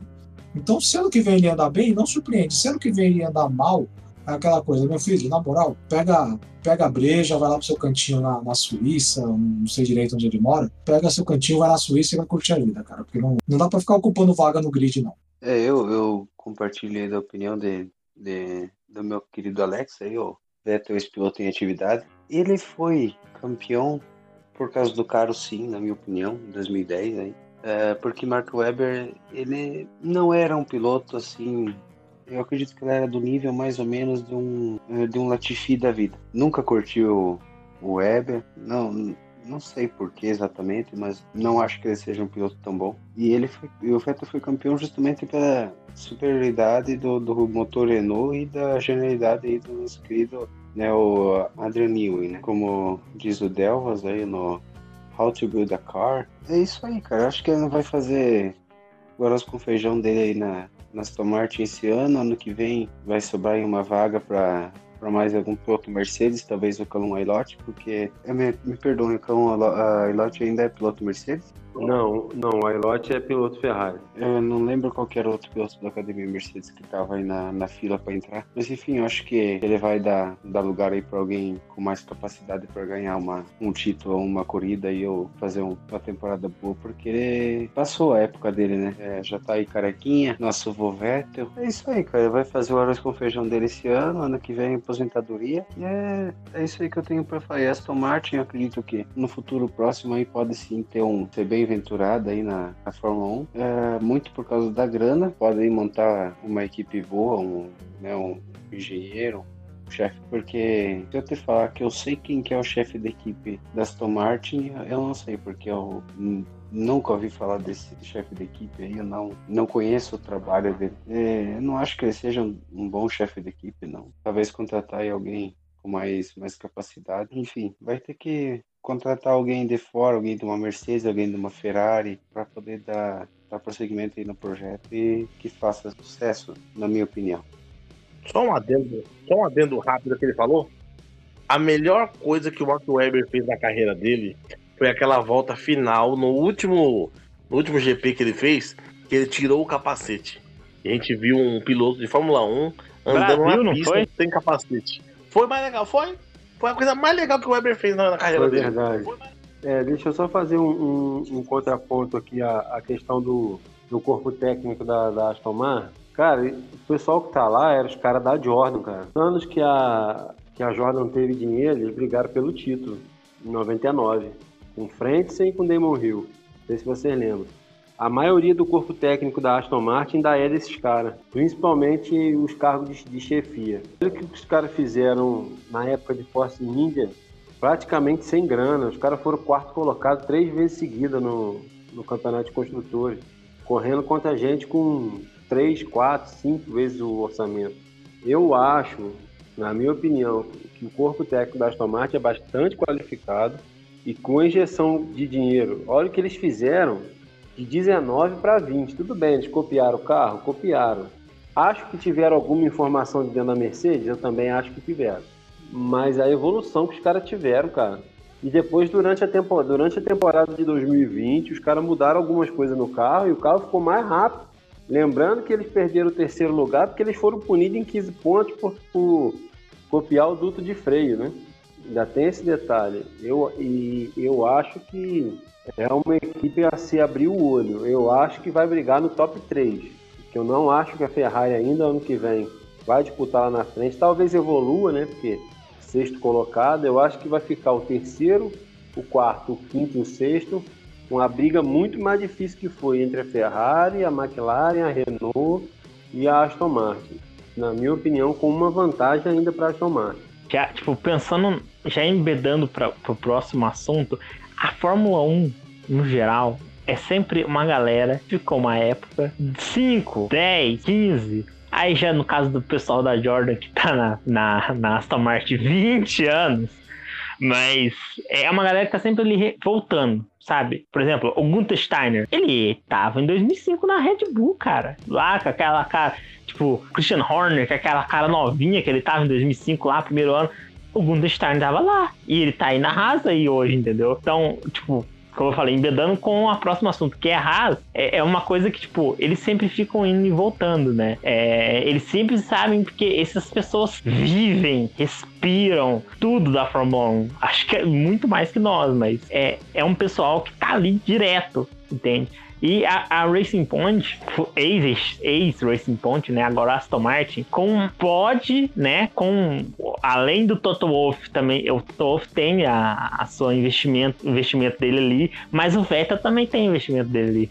Então a gente tem que pensar: será que o Vettel vai fazer igual o Raikkonen, o Raikkonen que tem investimento na Alfa Romeo, de ficar ali postergando mais ainda seus dias finais ou ele vai, tipo, ah, mas é agora ou nunca? Ou será que eu vou ficar aqui mais um tempão? Tal. É, só acordando um pouco aí, cara, é, não leve a mal, tá? Mas eu acho que assim, por mais que tenha injeção de dinheiro, eu acho que uh, os projetistas eles não vão ter a capacidade e a genialidade do Christian Horner uh, ou do, do, corpo técnico da Mercedes que é, tá aí sete anos, é, dá pra contar oito anos talvez já, né? Com essa superioridade aí. Eu acho que tem que ter uma reformulação aí no, no corpo técnico para poder competir na frente por título. No meio do pelotão, no, meio do pelotão eles têm capacidade sim, mas para brigar por título eu acho que fica meio complicado pro corpo técnico da Aston Martin. Eu acho que para melhorar mais, ela, a Aston Martin precisa de um Zac Brown da vida. Igual a Williams também precisa de um Zac Brown da vida. Porque o cara pegar a McLaren lá na Maclata e fazer o que ele fez esse ano, pelo amor de Deus. Ah, mas então aí.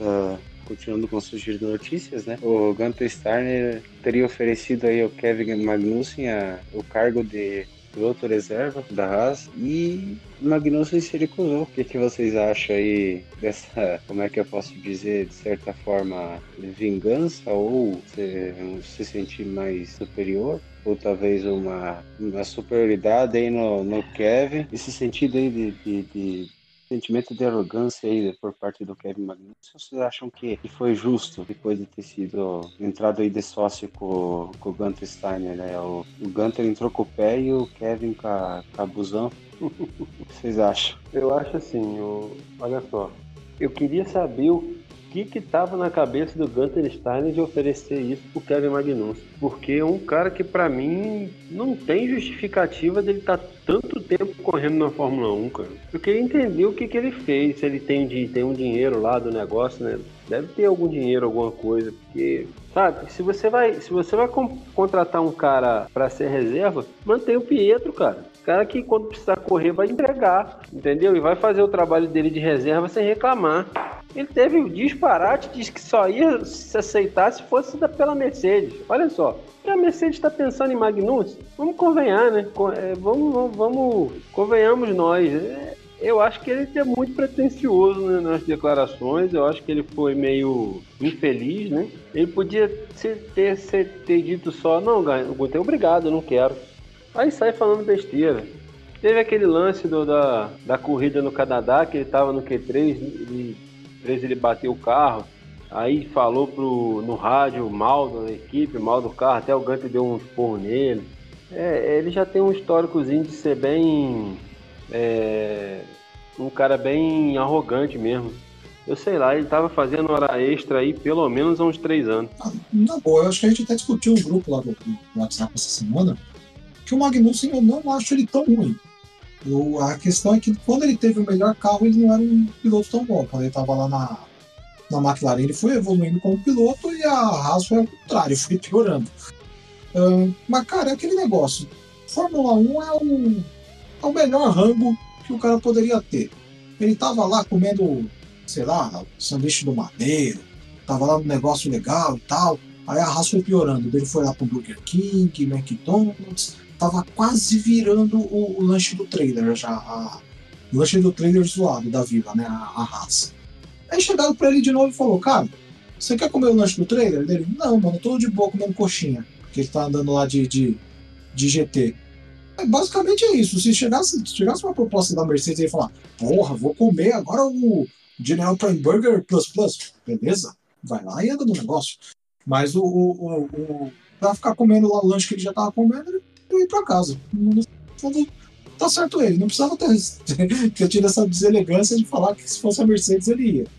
Mas não, não vai fazer diferença no preço do, do, do ovo na, no carro de, de, do 30 ovos 10 reais dessa essa decisão do Magnussen, não. Cara, eu não sei o que, que o Gunter Steiner tem na cabeça, cara. E ó, o Cyril Abtemu já foi pro, pro, saco, né? Ele, a, a Haas, eu acho que ela foi ela foi desconstruindo mais por culpa dele, nem tanto do Gene Haas assim, mas ele que abre o olho. Tipo, vamos ver o que Mick Schumacher e, e o Mazepin vão fazer, mas trazer. Eu sou igual a opinião do Hugo falou certo aí, cara. Tipo, Pedro Fittipaldi tá fazendo o dele, cara. Vou, vou pilotos testes, reserva, vou na boa, irmão. É isso aí, valeu, tá todo no máximo aí. E ele que abre, o Gunther Steiner que abre o olho e o Frederic Vasseur da Alfa Romeo também abre o olho, né? Porque esses três aí estão muito devagar nesse plantel geral aí da Fórmula 1. Pegando o gancho aqui então desse assunto, né? O, o outro piloto, esse piloto da Haas aí, teria recebido o convite de Toto Wolff e esse sim aceitou, né? Uh, recebeu o convite para ser piloto de testes é, em algumas ocasiões, né? Em finais de semana esporádicos aí, para ser piloto de testes da Mercedes. E o Groselha aceitou, né? Já que ele não quer ficar com a imagem do, do acidente na, sendo a sua última corrida, né? O que, que vocês acham aí, galera? Eu acho que o Grosjean só aceitou ser piloto de testes para ser testes de batida mesmo, para pro carro ali pro Hamilton. Que maldade, hein? Quanta maldade nesse coraçãozinho. Acho que o Magnussen ficou com ciúme e falou, por que não eu? Mas você precisa ir pra igreja, hein? Deus tá vendo isso.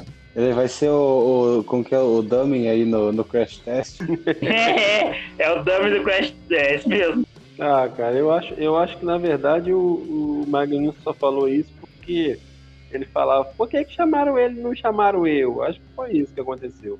Tá juntando as duas, as duas notícias, tem, tem cara de ter sido isso mesmo. Mas o, é, esse acho que foi exatamente isso. Esse lance do Grosjean testar vai rolar uma, uma comparação legal que a gente já tinha do, do Russell, que o, quando o Russell testava a Mercedes, a gente via, pô, esse moleque anda, anda perto do Bottas e tal. O Grosjean, que não é um cara inocente, se ele meter tempo perto do Bottas, cara, Aí a gente vai, vai ficar reforçado aquela coisa. O carro. O pelo no carro, quem tira é o Hamilton. Mas aí a gente vai falar, pô, qualquer cara que tivesse nesse carro aí, ó, ia andar junto do Bottas, ia andar junto do Russell, ia ficar aqueles dois, três décimos que, o, que, o, que, o, que os outros pilotos costumam levar do Hamilton. Então, esse, é, esses testes vão ser interessantes pra gente ver isso. Gente, olha só, o Grosjean, ele sempre foi um cara muito rápido. Ele era um cara muito rápido. O problema é que ele é doido. Ele é maluco, ele, sei lá.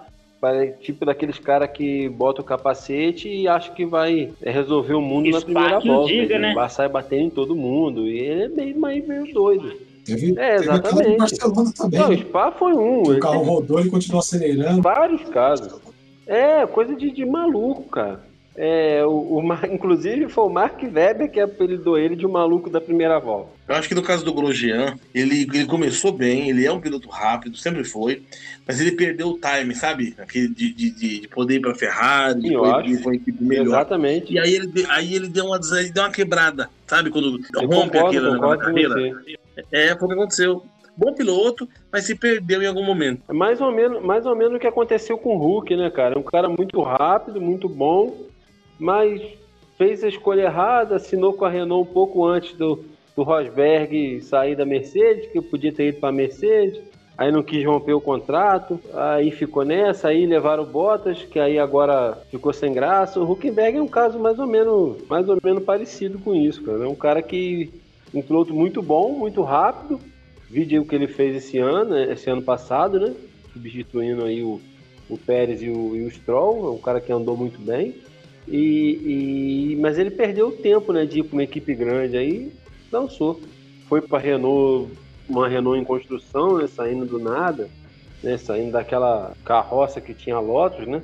Complicado. Então aí, continuando a iniciativa liderada pela Red Bull, aí foi aprovado então o congelamento dos motores a partir de 2022. Né? Então temos aí esse ano até o final do ano para desenvolvimento de motores, né? Já que a Red Bull foi a líder aí desse, uh, desse movimento justamente porque ela vai assumir a fábrica de motores da Honda a partir de 2022 aí já que a a Honda vai deixar a Fórmula 1 no final desse ano novamente aí.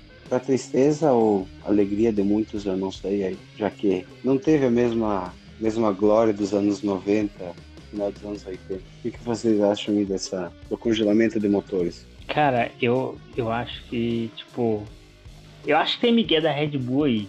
Eu acho que ela iniciar a ter, ela fala, não, nós temos que congelar isso daí eu acho que tem um Miguel aí no meio, né? Tipo, eu acho que talvez, assim, com congelamento para 2022 dos motores, talvez, talvez, eu possa estar totalmente falando besteira aqui, tá?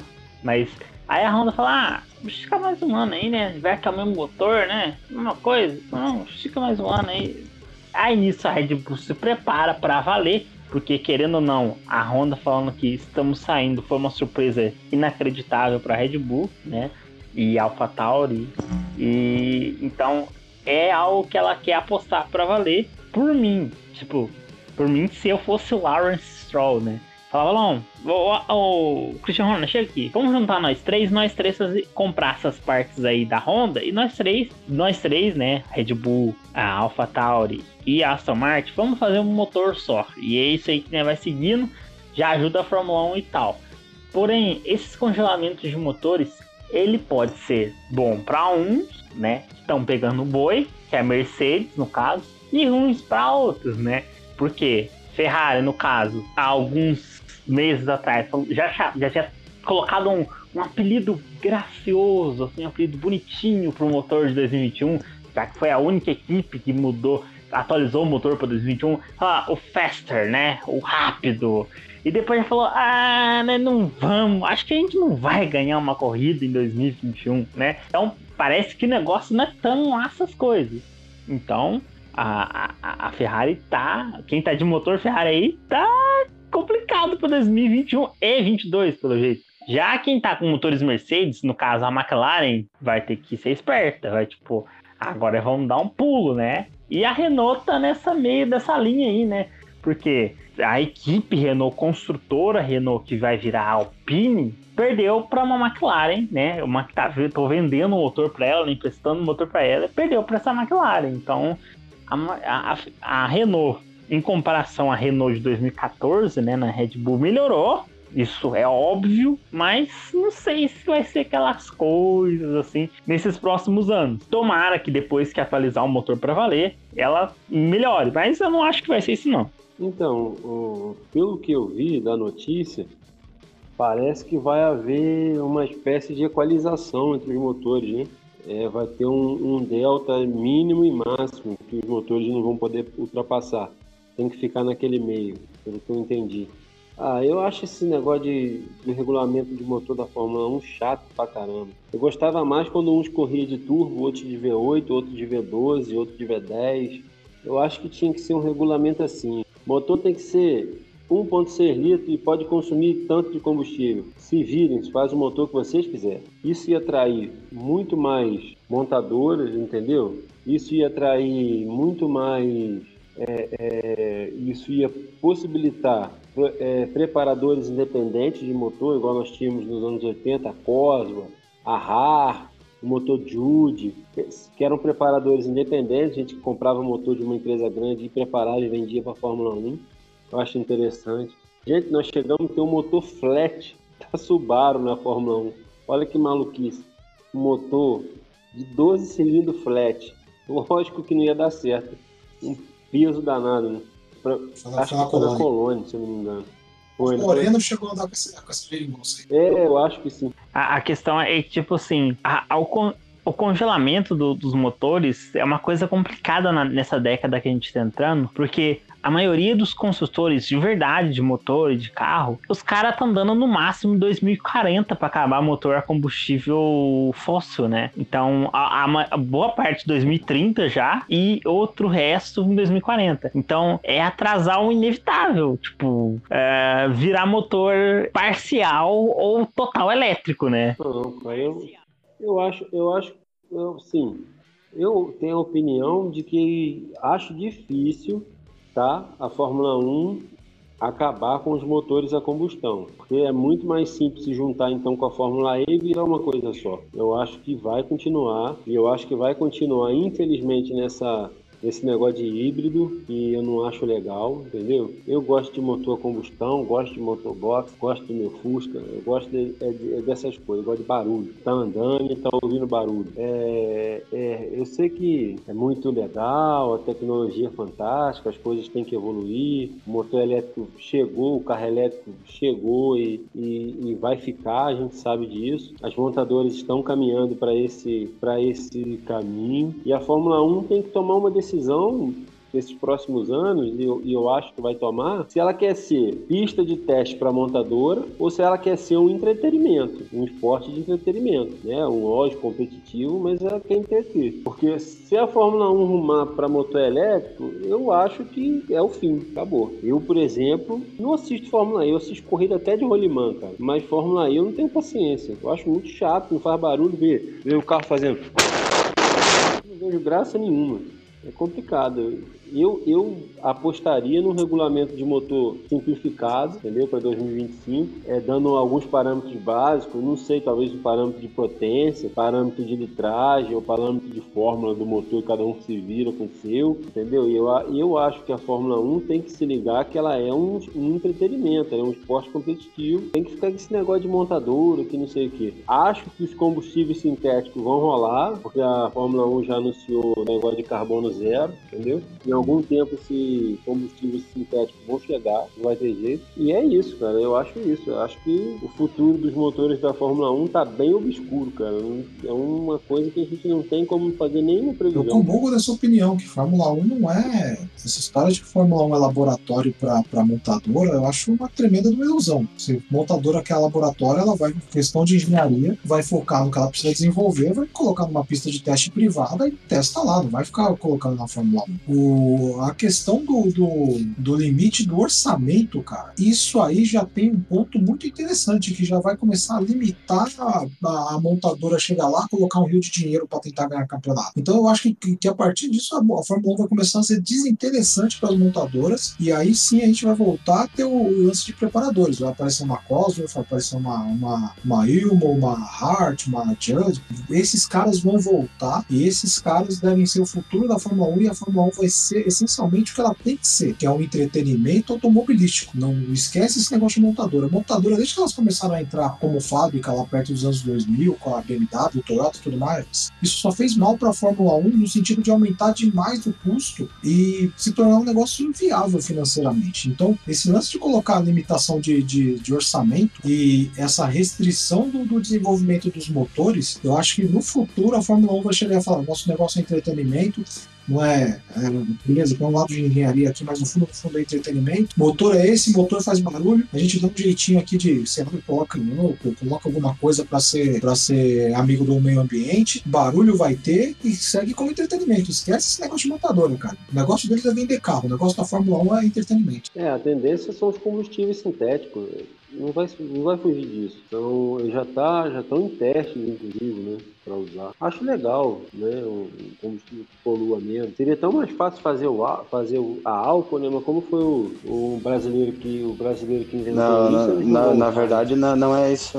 Na verdade, o álcool ele não pode ser usado pela durabilidade do motor da Fórmula 1 atual. Que o álcool ele possui muita, muita umidade. Ele acaba com um bico de injeção, com série de válvula. Ele corrói muito o motor. Tanto que carro flex que só roda álcool tem uh, muito mais chance de, de, de ter que trocar bico a, a, cada, a cada dois, três anos por causa da, dessa umidade que o álcool tem. Né? Então, uh, não seria viável para a Fórmula 1 que quer custo, quer mais durabilidade do motor, ter o álcool como combustível, né? Essa é a minha opinião. Assim como eu tenho um pouco de entendimento na área da mecânica, né? Não sou um gênio, um expert, mas acredito que por causa desse motivo eu tendo utilizado o álcool. O importante é não ficar queimando dinossauro. Lá. Se não queimar dinossauro, o pessoal já, já fica, já fica amiguinho. Deixa eu contrariar um pouco a sua estatística. Meu pai tem um Fiat Uno 2008, 468 mil quilômetros rodados. Faz uns 4 anos que a gente só roda no álcool. Os bicos são os originais, né? então nunca trocamos bico. Nunca abrimos motor, o carro funciona beleza, nunca tivemos problema nenhum.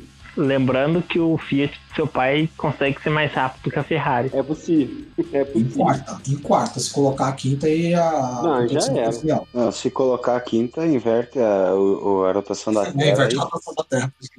É. Bora pra polêmica do dia? Vamos lá. Então, mano, o que acontece foi que esse assunto aí veio à tona que o Helmut Marko tá com medo, contratinho curto do Hamilton e surgiu um, um assento aí pro nosso querido Maxinho na Mercedes a partir de 2022, quiçá, que é, existe uma cláusula, uma cláusula aí no contrato do Max deixar a equipe aí por causa de não ter um cara aí que acho que a maioria aí todo mundo já deve saber desse cláusula. E, é, e ele tá com medo, né? Red Bull tá com medo aí de perder o Max Verstappen para Mercedes, o que eu acho difícil, né? Já tendo aí na frente Russell, que se provou um grande piloto que pode destruir o, o, o Hamilton. Sobraria talvez uma vaga aí pro, pro Valtteri Boston. Não sei se colocariam dois pilotos alfa aí na, pra brigar por título aí para acontecer Hamilton Rosberg em Espanha 2016, né? É, isso tudo tem a ver com, com aquilo que a gente comentou no último episódio, né? Eu acho que o Hamilton só tá nessa temporada para falar, ah, beleza, vou cravar aqui o oitavo título, sem vitória, sem poles ele já tem, então já tem, tá quase, quase chegando, né? Então esse ano ele vai quebrar todos os recordes, vai chegar lá e falar: eu sou a prateleira mais alta da estante e beleza. Pelo menos em números, né? O Verstappen. Eu concordo com você. É, o Verstappen, eu acho que a, que a, que a, que a performance da, da Red Bull ainda vai ser próxima da, da Mercedes, ao ponto dele não conseguir acionar essa cláusula do contrato dele. E, e ainda tem um outro ponto por que, que o Toto Wolff vai chegar, vai colocar dinheiro para tirar o Verstappen da Red Bull se não tem o Russell lá? Por isso que eu acho que o, que o Bottas vai continuar sendo o Bottas, mas vai ser o Bottas pro, pro, pro Russell. O Verstappen vai continuar lá na Red Bull, e em 2022 a gente vai ter o, o cenário desse jeito e vai continuar a mesma coisa, só vai ter o Hamilton fora. Por que, que eu não acho que o Hamilton continue em 22? 22 muda muita coisa, ele já tá preguiçoso para viajar, acho que ele olha lá pro Russell e fala: oh, meu querido, esse negócio de ficar viajando tá achando que o você tá achando já jatinho, iates, mulheres. Vão ficar em casa? O que o Hamilton quer da vida é ficar em casa fazendo treta no Twitter, brincando com o cachorro, andando de Porsche Taycan. É isso que ele quer da vida dele, cara. Ele vai andar esse ano e ele vai chegar e falar: ó, valeu, falou, tchau, tchau e boa. Pois é. Bom, é, falando da questão do, do teto do, do do Hamilton, né? Eu acho que, assim, eu tô, eu tô começando a mudar de opinião em querer entrar na opinião de todos vocês, que são pessoas que estão dando opiniões, assim, concretas, né, e formadoras de opinião falando que o Hamilton pode ter a última temporada dele. Mas que eu queria ver George Russell e Hamilton na mesma equipe, eu queria. Ah, mas eu queria porque, assim, o Bottas, cara, ele não vai. Eu acho que o auge dele foi ano passado, tipo, sabe, ralando para tentar segurar Verstappen, e foi isso. Não vai passar disso, né? Querer, querer a gente quer. O Toto Wolff eu acho que quer. Quem não quer é o Hamilton, cara. O, o, o, Hamilton tá no pensamento de Pelé. Vou parar no auge, todo mundo vai sempre falar de mim. Eu sou o cara. Toda vez que alguém falar de Fórmula 1, vai falar de Hamilton. E querer ficar se matando do lado do Russell lá, correndo, dividindo curva, o moleque carimbando ele lá direto, ele suando. Ele não vai sair com as trancinhas bonitinhas do carro, velho, do, do Russell do lado. Ele vai sair parecendo uh, nesse Brandão, Alcione, sei lá, mano. Ele vai sair do, do carro lá todo, todo, todo Beyoncé, todo Pactão, velho. Ele não quer isso pra vida dele. Se ele, se ele quisesse isso pra vida dele, ele já tinha falado: não, gente, ó, eu gosto aqui do meu Ruskell, Ruskell Bottas, né, querido? Então, normalmente ainda chamou o Bottas de, de Ruskell. Não, tira o Ruskell aqui, traz um, traz um Rottweiler aí pra, pra gente ter mais emoção. Ele não quer, velho. É, é, é, é, o que todo mundo queria, ver, ver briga pelo título. Mas não tem. E eu acho que ele também não quer. Então, no fundo, no fundo, cara, vai rolar isso aí de, de, de ficar mesmo só mais esse aninho, depois chegar lá, vou virar Paquito, vou virar modelo da, da Tommy, vai, vai pra essas vidas. Mas é, é, é realmente uma, uma coisa bem assim. Eu acho, a não ser que, por exemplo, a questão da cláusula do Verstappen, a não ser que uma das outras equipes, Fórmula 1, façam um 2021 épico, tipo, pelo amor de Deus, o que aconteceu com esse, esse pessoal? Ele não vai querer ser da Red Bull, porque eu também não acho que a, que a, a Mercedes vai querer ter esses dois caras, né, lá, Verstappen e Russell. Eles vão escolher um dos dois, né? Ou eles escolhem o Verstappen e o Russell que procure o, a nova casa dele, ou eles escolhem um outro britânico para brilhar de novo, né? E o Verstappen que lute, né? Mas eu não acho que vá acontecer de esses dois grandes pilotos estarem na mesma equipe ao mesmo tempo no seu auge. Então aí a, a, notícia mais, mais alarmante aí da, da semana foi o acidente aí com, com o Alonso, né? É, como o nosso querido amigo Alex, que não, não pôde estar presente nessa, nesse último momento, teve uma queda de, de conexão. O Alonso atropelou o carro! Meu Deus, como isso, gente? Eu mandei no grupo lá, surgem notícias dizendo que foi um Porsche Taycan pilotado por um piloto de trancinhas. Eu acho que foi o Hulk. não? É, pode ter sido o Huckenberg também. Mas no, no, fundo, no fundo, cara, o, o, que, o que preocupa dessa situação do Alonso é o, a questão de, de recuperação dele. Aparentemente não foi nada tão grave assim. O que eu fico meio preocupado é, será que ele vai conseguir se comunicar com a equipe? Ou vai, vai entrar no modo puxar pro frango lá, na hora que abrir o rádio dele, só vai fazendo. Tem que, tem que ver o que, que vai acontecer, né? Porque o, eu acho, eu acho que dificuldade motor ele não vai ter, mas problemas com o rádio, e não vai ser ele for reclamando do motor da Alpine, eu acho que ele vai ter algum, algum probleminha assim. Sabe o que, que, sabe o que ele vai falar? Ele vai falar assim, future engine, future. Vai ser bem essa pegada, vai ser meio robotizado. eu acho que o David Brivio, o, o David Brivio tá falando, graças a Deus ele não vai poder reclamar. Mas na notícia que eu li aqui agora, ele, ele teve que operar, cara, a mandíbula minha. Vai ficar dois dias no hospital e não, mas tem mais nenhuma Deus, não foi nada grave, algo não, nível. Não. É algo, não foi nada algo nível Michael Schumacher, né? Foi não, algo nem de pé. bem, foi algo bem tranquilo, uma coisa na boca ali que ele teve que resolver lá, né? Algo que se ele tivesse no SUS ia demorar mais, mas é, como ele tava é. na Suíça, foi algo mais rápido. Então, o SUS é complicado. Eu sofri um acidente em 2011, é, precisei operar o ombro e fazem exatamente 10 anos que eu tô na fila. Ainda não operei o ombro, mais ou menos isso. O que eu ia falar é o seguinte: esse negócio de bicicleta é perigoso. Se não me engano, ciclismo é o terceiro esporte que mais mata. É esporte, não, não, é, de não fato. contando como, como, como meio de transporte, né? E o, além daquele acidente com o Zanardi, né? Mas o, o acidente do Zanardi foi aquela bicicleta de mão tal, descendo ladeira, um negócio bem, bem específico. O Nick Hayden, campeão do, da MotoGP, Sim. ele morreu num acidente ciclístico tem coisa de dois anos, se eu não me engano. Verdade, é verdade. Né? Então, então é um negócio que ele, eles usam para treinamento e tal, mas é um, é um negócio que o piloto tem que ter muita, muito cuidado com isso aí. E cara, a esperança do o Alonso é o piloto, é o piloto que tem uma característica especial. No último episódio eu falei lá, piloto ruim que faz corrida boa, porque o cara vai lá, bate, atrapalha o, o líder quando tá tomando bandeira azul e tal, esse tipo de coisa. O Alonso é um piloto muito específico, porque ele é o piloto bom que gera confusão. Ninguém passa dele é. fácil, ele reclama no rádio, ele vai lá, fica no sol lá, é, pra, pra, pegar um pouco de vitamina D lá enquanto tá todo Meme mundo eterno. O Alonso é um cara que tem que estar tá ali no grid, nem que seja para reclamar. Mesmo ele velhinho, ele vai aparecer lá. Se fosse no meu tempo, eu cravava esse cara. Ele tem que estar tá no grid. E, e, o legal também dessa temporada é que, pelo menos nesse comecinho aí, que o Alonso vai estar tá no modo puxa-frango, a gente vai ter, vai estar tá escrito lá no, no, no, no do carro dele, né? Vai estar tá speak only the necessário. Ele não ficar falando à toa nem reclamando, né? Então, a, o negócio vai ser legal. Ah, eu concordo com isso. Sabe, sabe o que, que eu acho? Assim, digamos, uh, ainda bem que eu não sou piloto da Fórmula 1 e tenho que treinar em bicicleta, né, cara? Porque se dependesse de mim, eu não ia disputar nenhuma temporada. Se eu fosse treinar com bicicleta, porque eu já colecionei uns 30 tombos de bicicleta. Eu tenho dois dentes quebrados, uh, um rádio quebrado, uh, não pega mais nem AM nem FM. A brincadeirinha. Eu, pam, pam, pam. Tem que subir a musiquinha da Praça Nossa. Ah, eu tenho uma cicatriz de 18 pontos na parte de trás da minha perna. A, a minha sorte é que eu não preciso treinar com bicicleta. Né? Precisa de um, de, um, de um ortopedista, você precisa de um psicólogo. tá tentando se matar, pô. Eu acho que você e bicicleta são coisas que não combinam, não. Eu acho melhor você desistir. Só acho, né? E também tem o só acho e até caiu. Né? É, caiu. Não, caiu não, tô aqui. Eu só não tinha mais o que dizer. É só isso.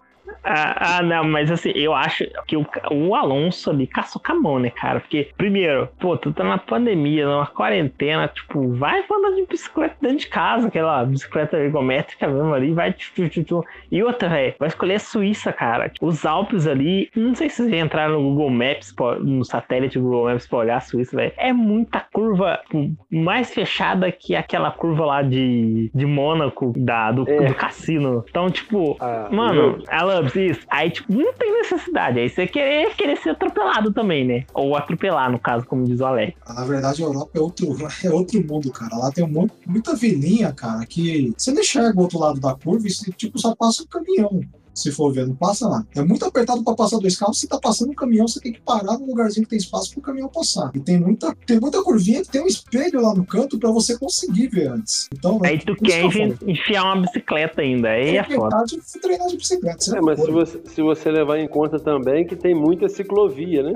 Sabe o que, que eu acho, na verdade? Eu acho que assim, o Alonso tava dois anos fora, né? É, me, per... me corrija se eu estiver errado, dois anos fora. Aí ele sabia que ele ia voltar esse ano. Como ele tava sem ritmo, ritmo e tal, ele queria voltar como era antigamente, digamos, ele estava ali buscando as origens. E esse cara foi tentar ultrapassar ele e ele não curtiu, entendeu? Daí começou a, a jogar pesado com o cara.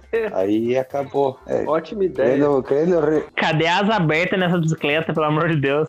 exatamente. Não é, não é porque é um pincher que ele vai tentar brigar com o Rottweiler, né? O DRS. DRS, please. é, exatamente. DRS is not available. Mas aí, aí, é que tá, tipo, eu, a última foto que teve do, do Alonso, né? Que ele tava com ele tava com mais duas pessoas, se não me engano, no, fazendo esse teste de bicicleta.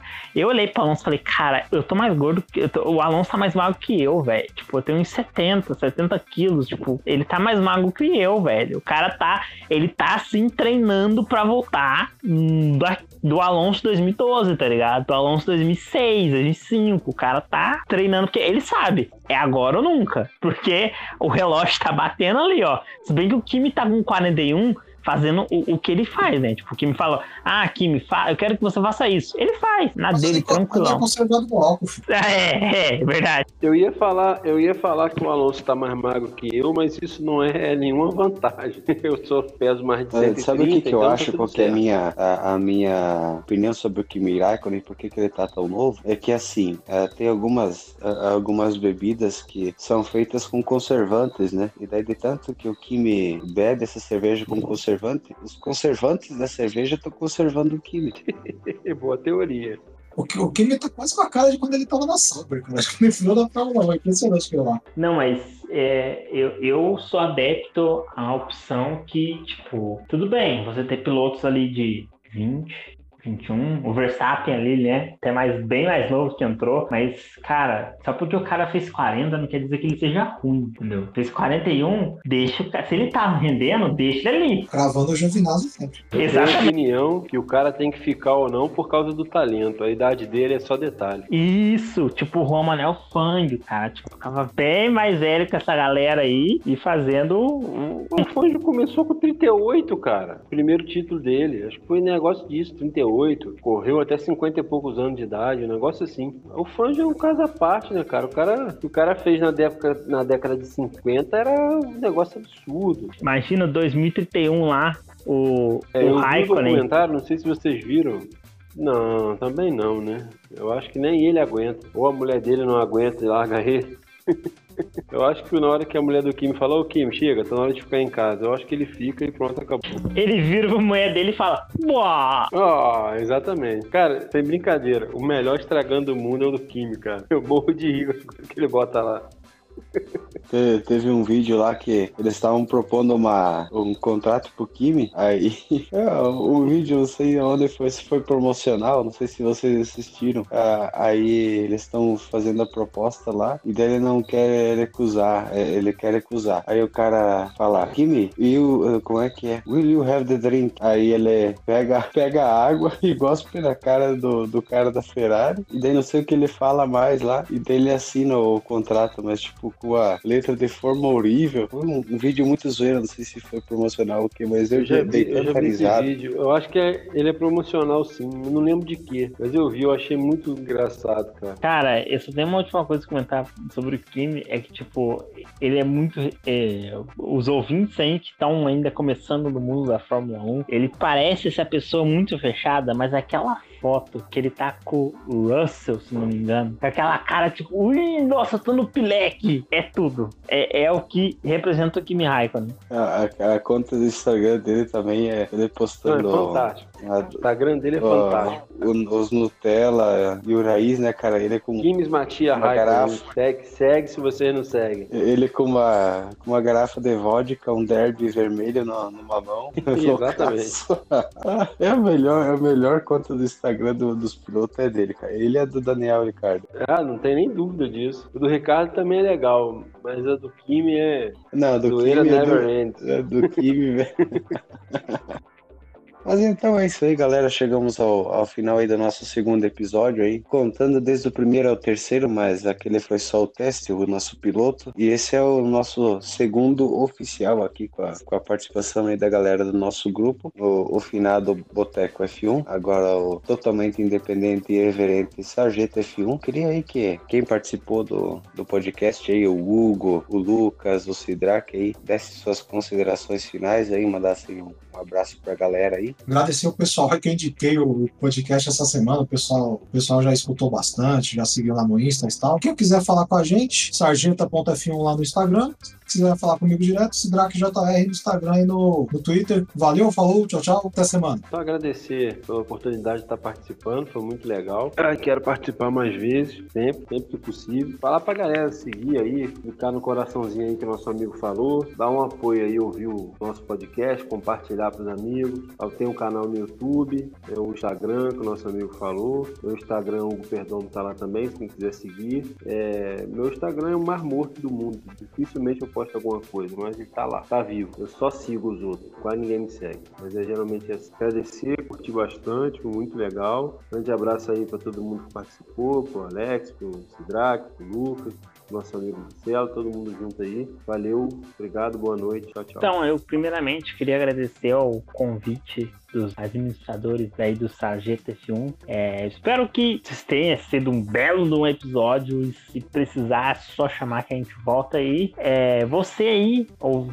caro ouvinte que já tomou a bandeira azul por não ter curtido esse vídeo, ainda não ter seguido no Spotify e nem curtido no YouTube ou no Instagram, a sua hora é agora. Então, siga esse pessoal, você vai ouvir esse nome por muito tempo, podcast Sargento F1 e tenha uma ótima semana você que está nos ouvindo. Espero que esse podcast tenha sido muito bom e divertido para você. Até mais, galera. É isso aí, cara. E temos ainda alguns spoilers, talvez, aí, pro próximo, eh, pro próximo episódio. Alguns youtubers aí um pouquinho mais, mais relevantes aí podem participar conosco. Hum, eu acho que você deve curtir esse, esse podcast aí, marcar no seu favorito, compartilhar aí pros seus amigos que curtem Fórmula 1 assim como você. E eu quero que vocês tenham uma, uma ótima semana aí, aproveitem. O nosso conteúdo é feito por amantes de Fórmula 1, nenhum especialista aqui, nem, ninguém é dono da razão. Fazemos com o coração, né? Espero que gostem aí do nosso conteúdo e espero que vocês ouçam o nosso nome aí eh, cada vez crescendo mais no meio da Fórmula 1, no meio do, do automobilismo em geral. Um abraço aí pro Hugo, um abraço aí pro Lucas e pro Sidraque, o nosso querido Alex que teve um problema de conexão, é, teve um probleminha de conexão aí. O nosso amigo Reinaldo que cuida do Instagram, o Diego aí que não pode estar presente, o JP aí que tá cuidando da gravação hoje, tá um pouco ocupado com a filha dele aí. Uma boa noite pra vocês aí, se quiser me seguir no Instagram também. Meu Instagram é mais morto que o Mar Morto, mas tá lá também, né? Que nem o meu amigo aí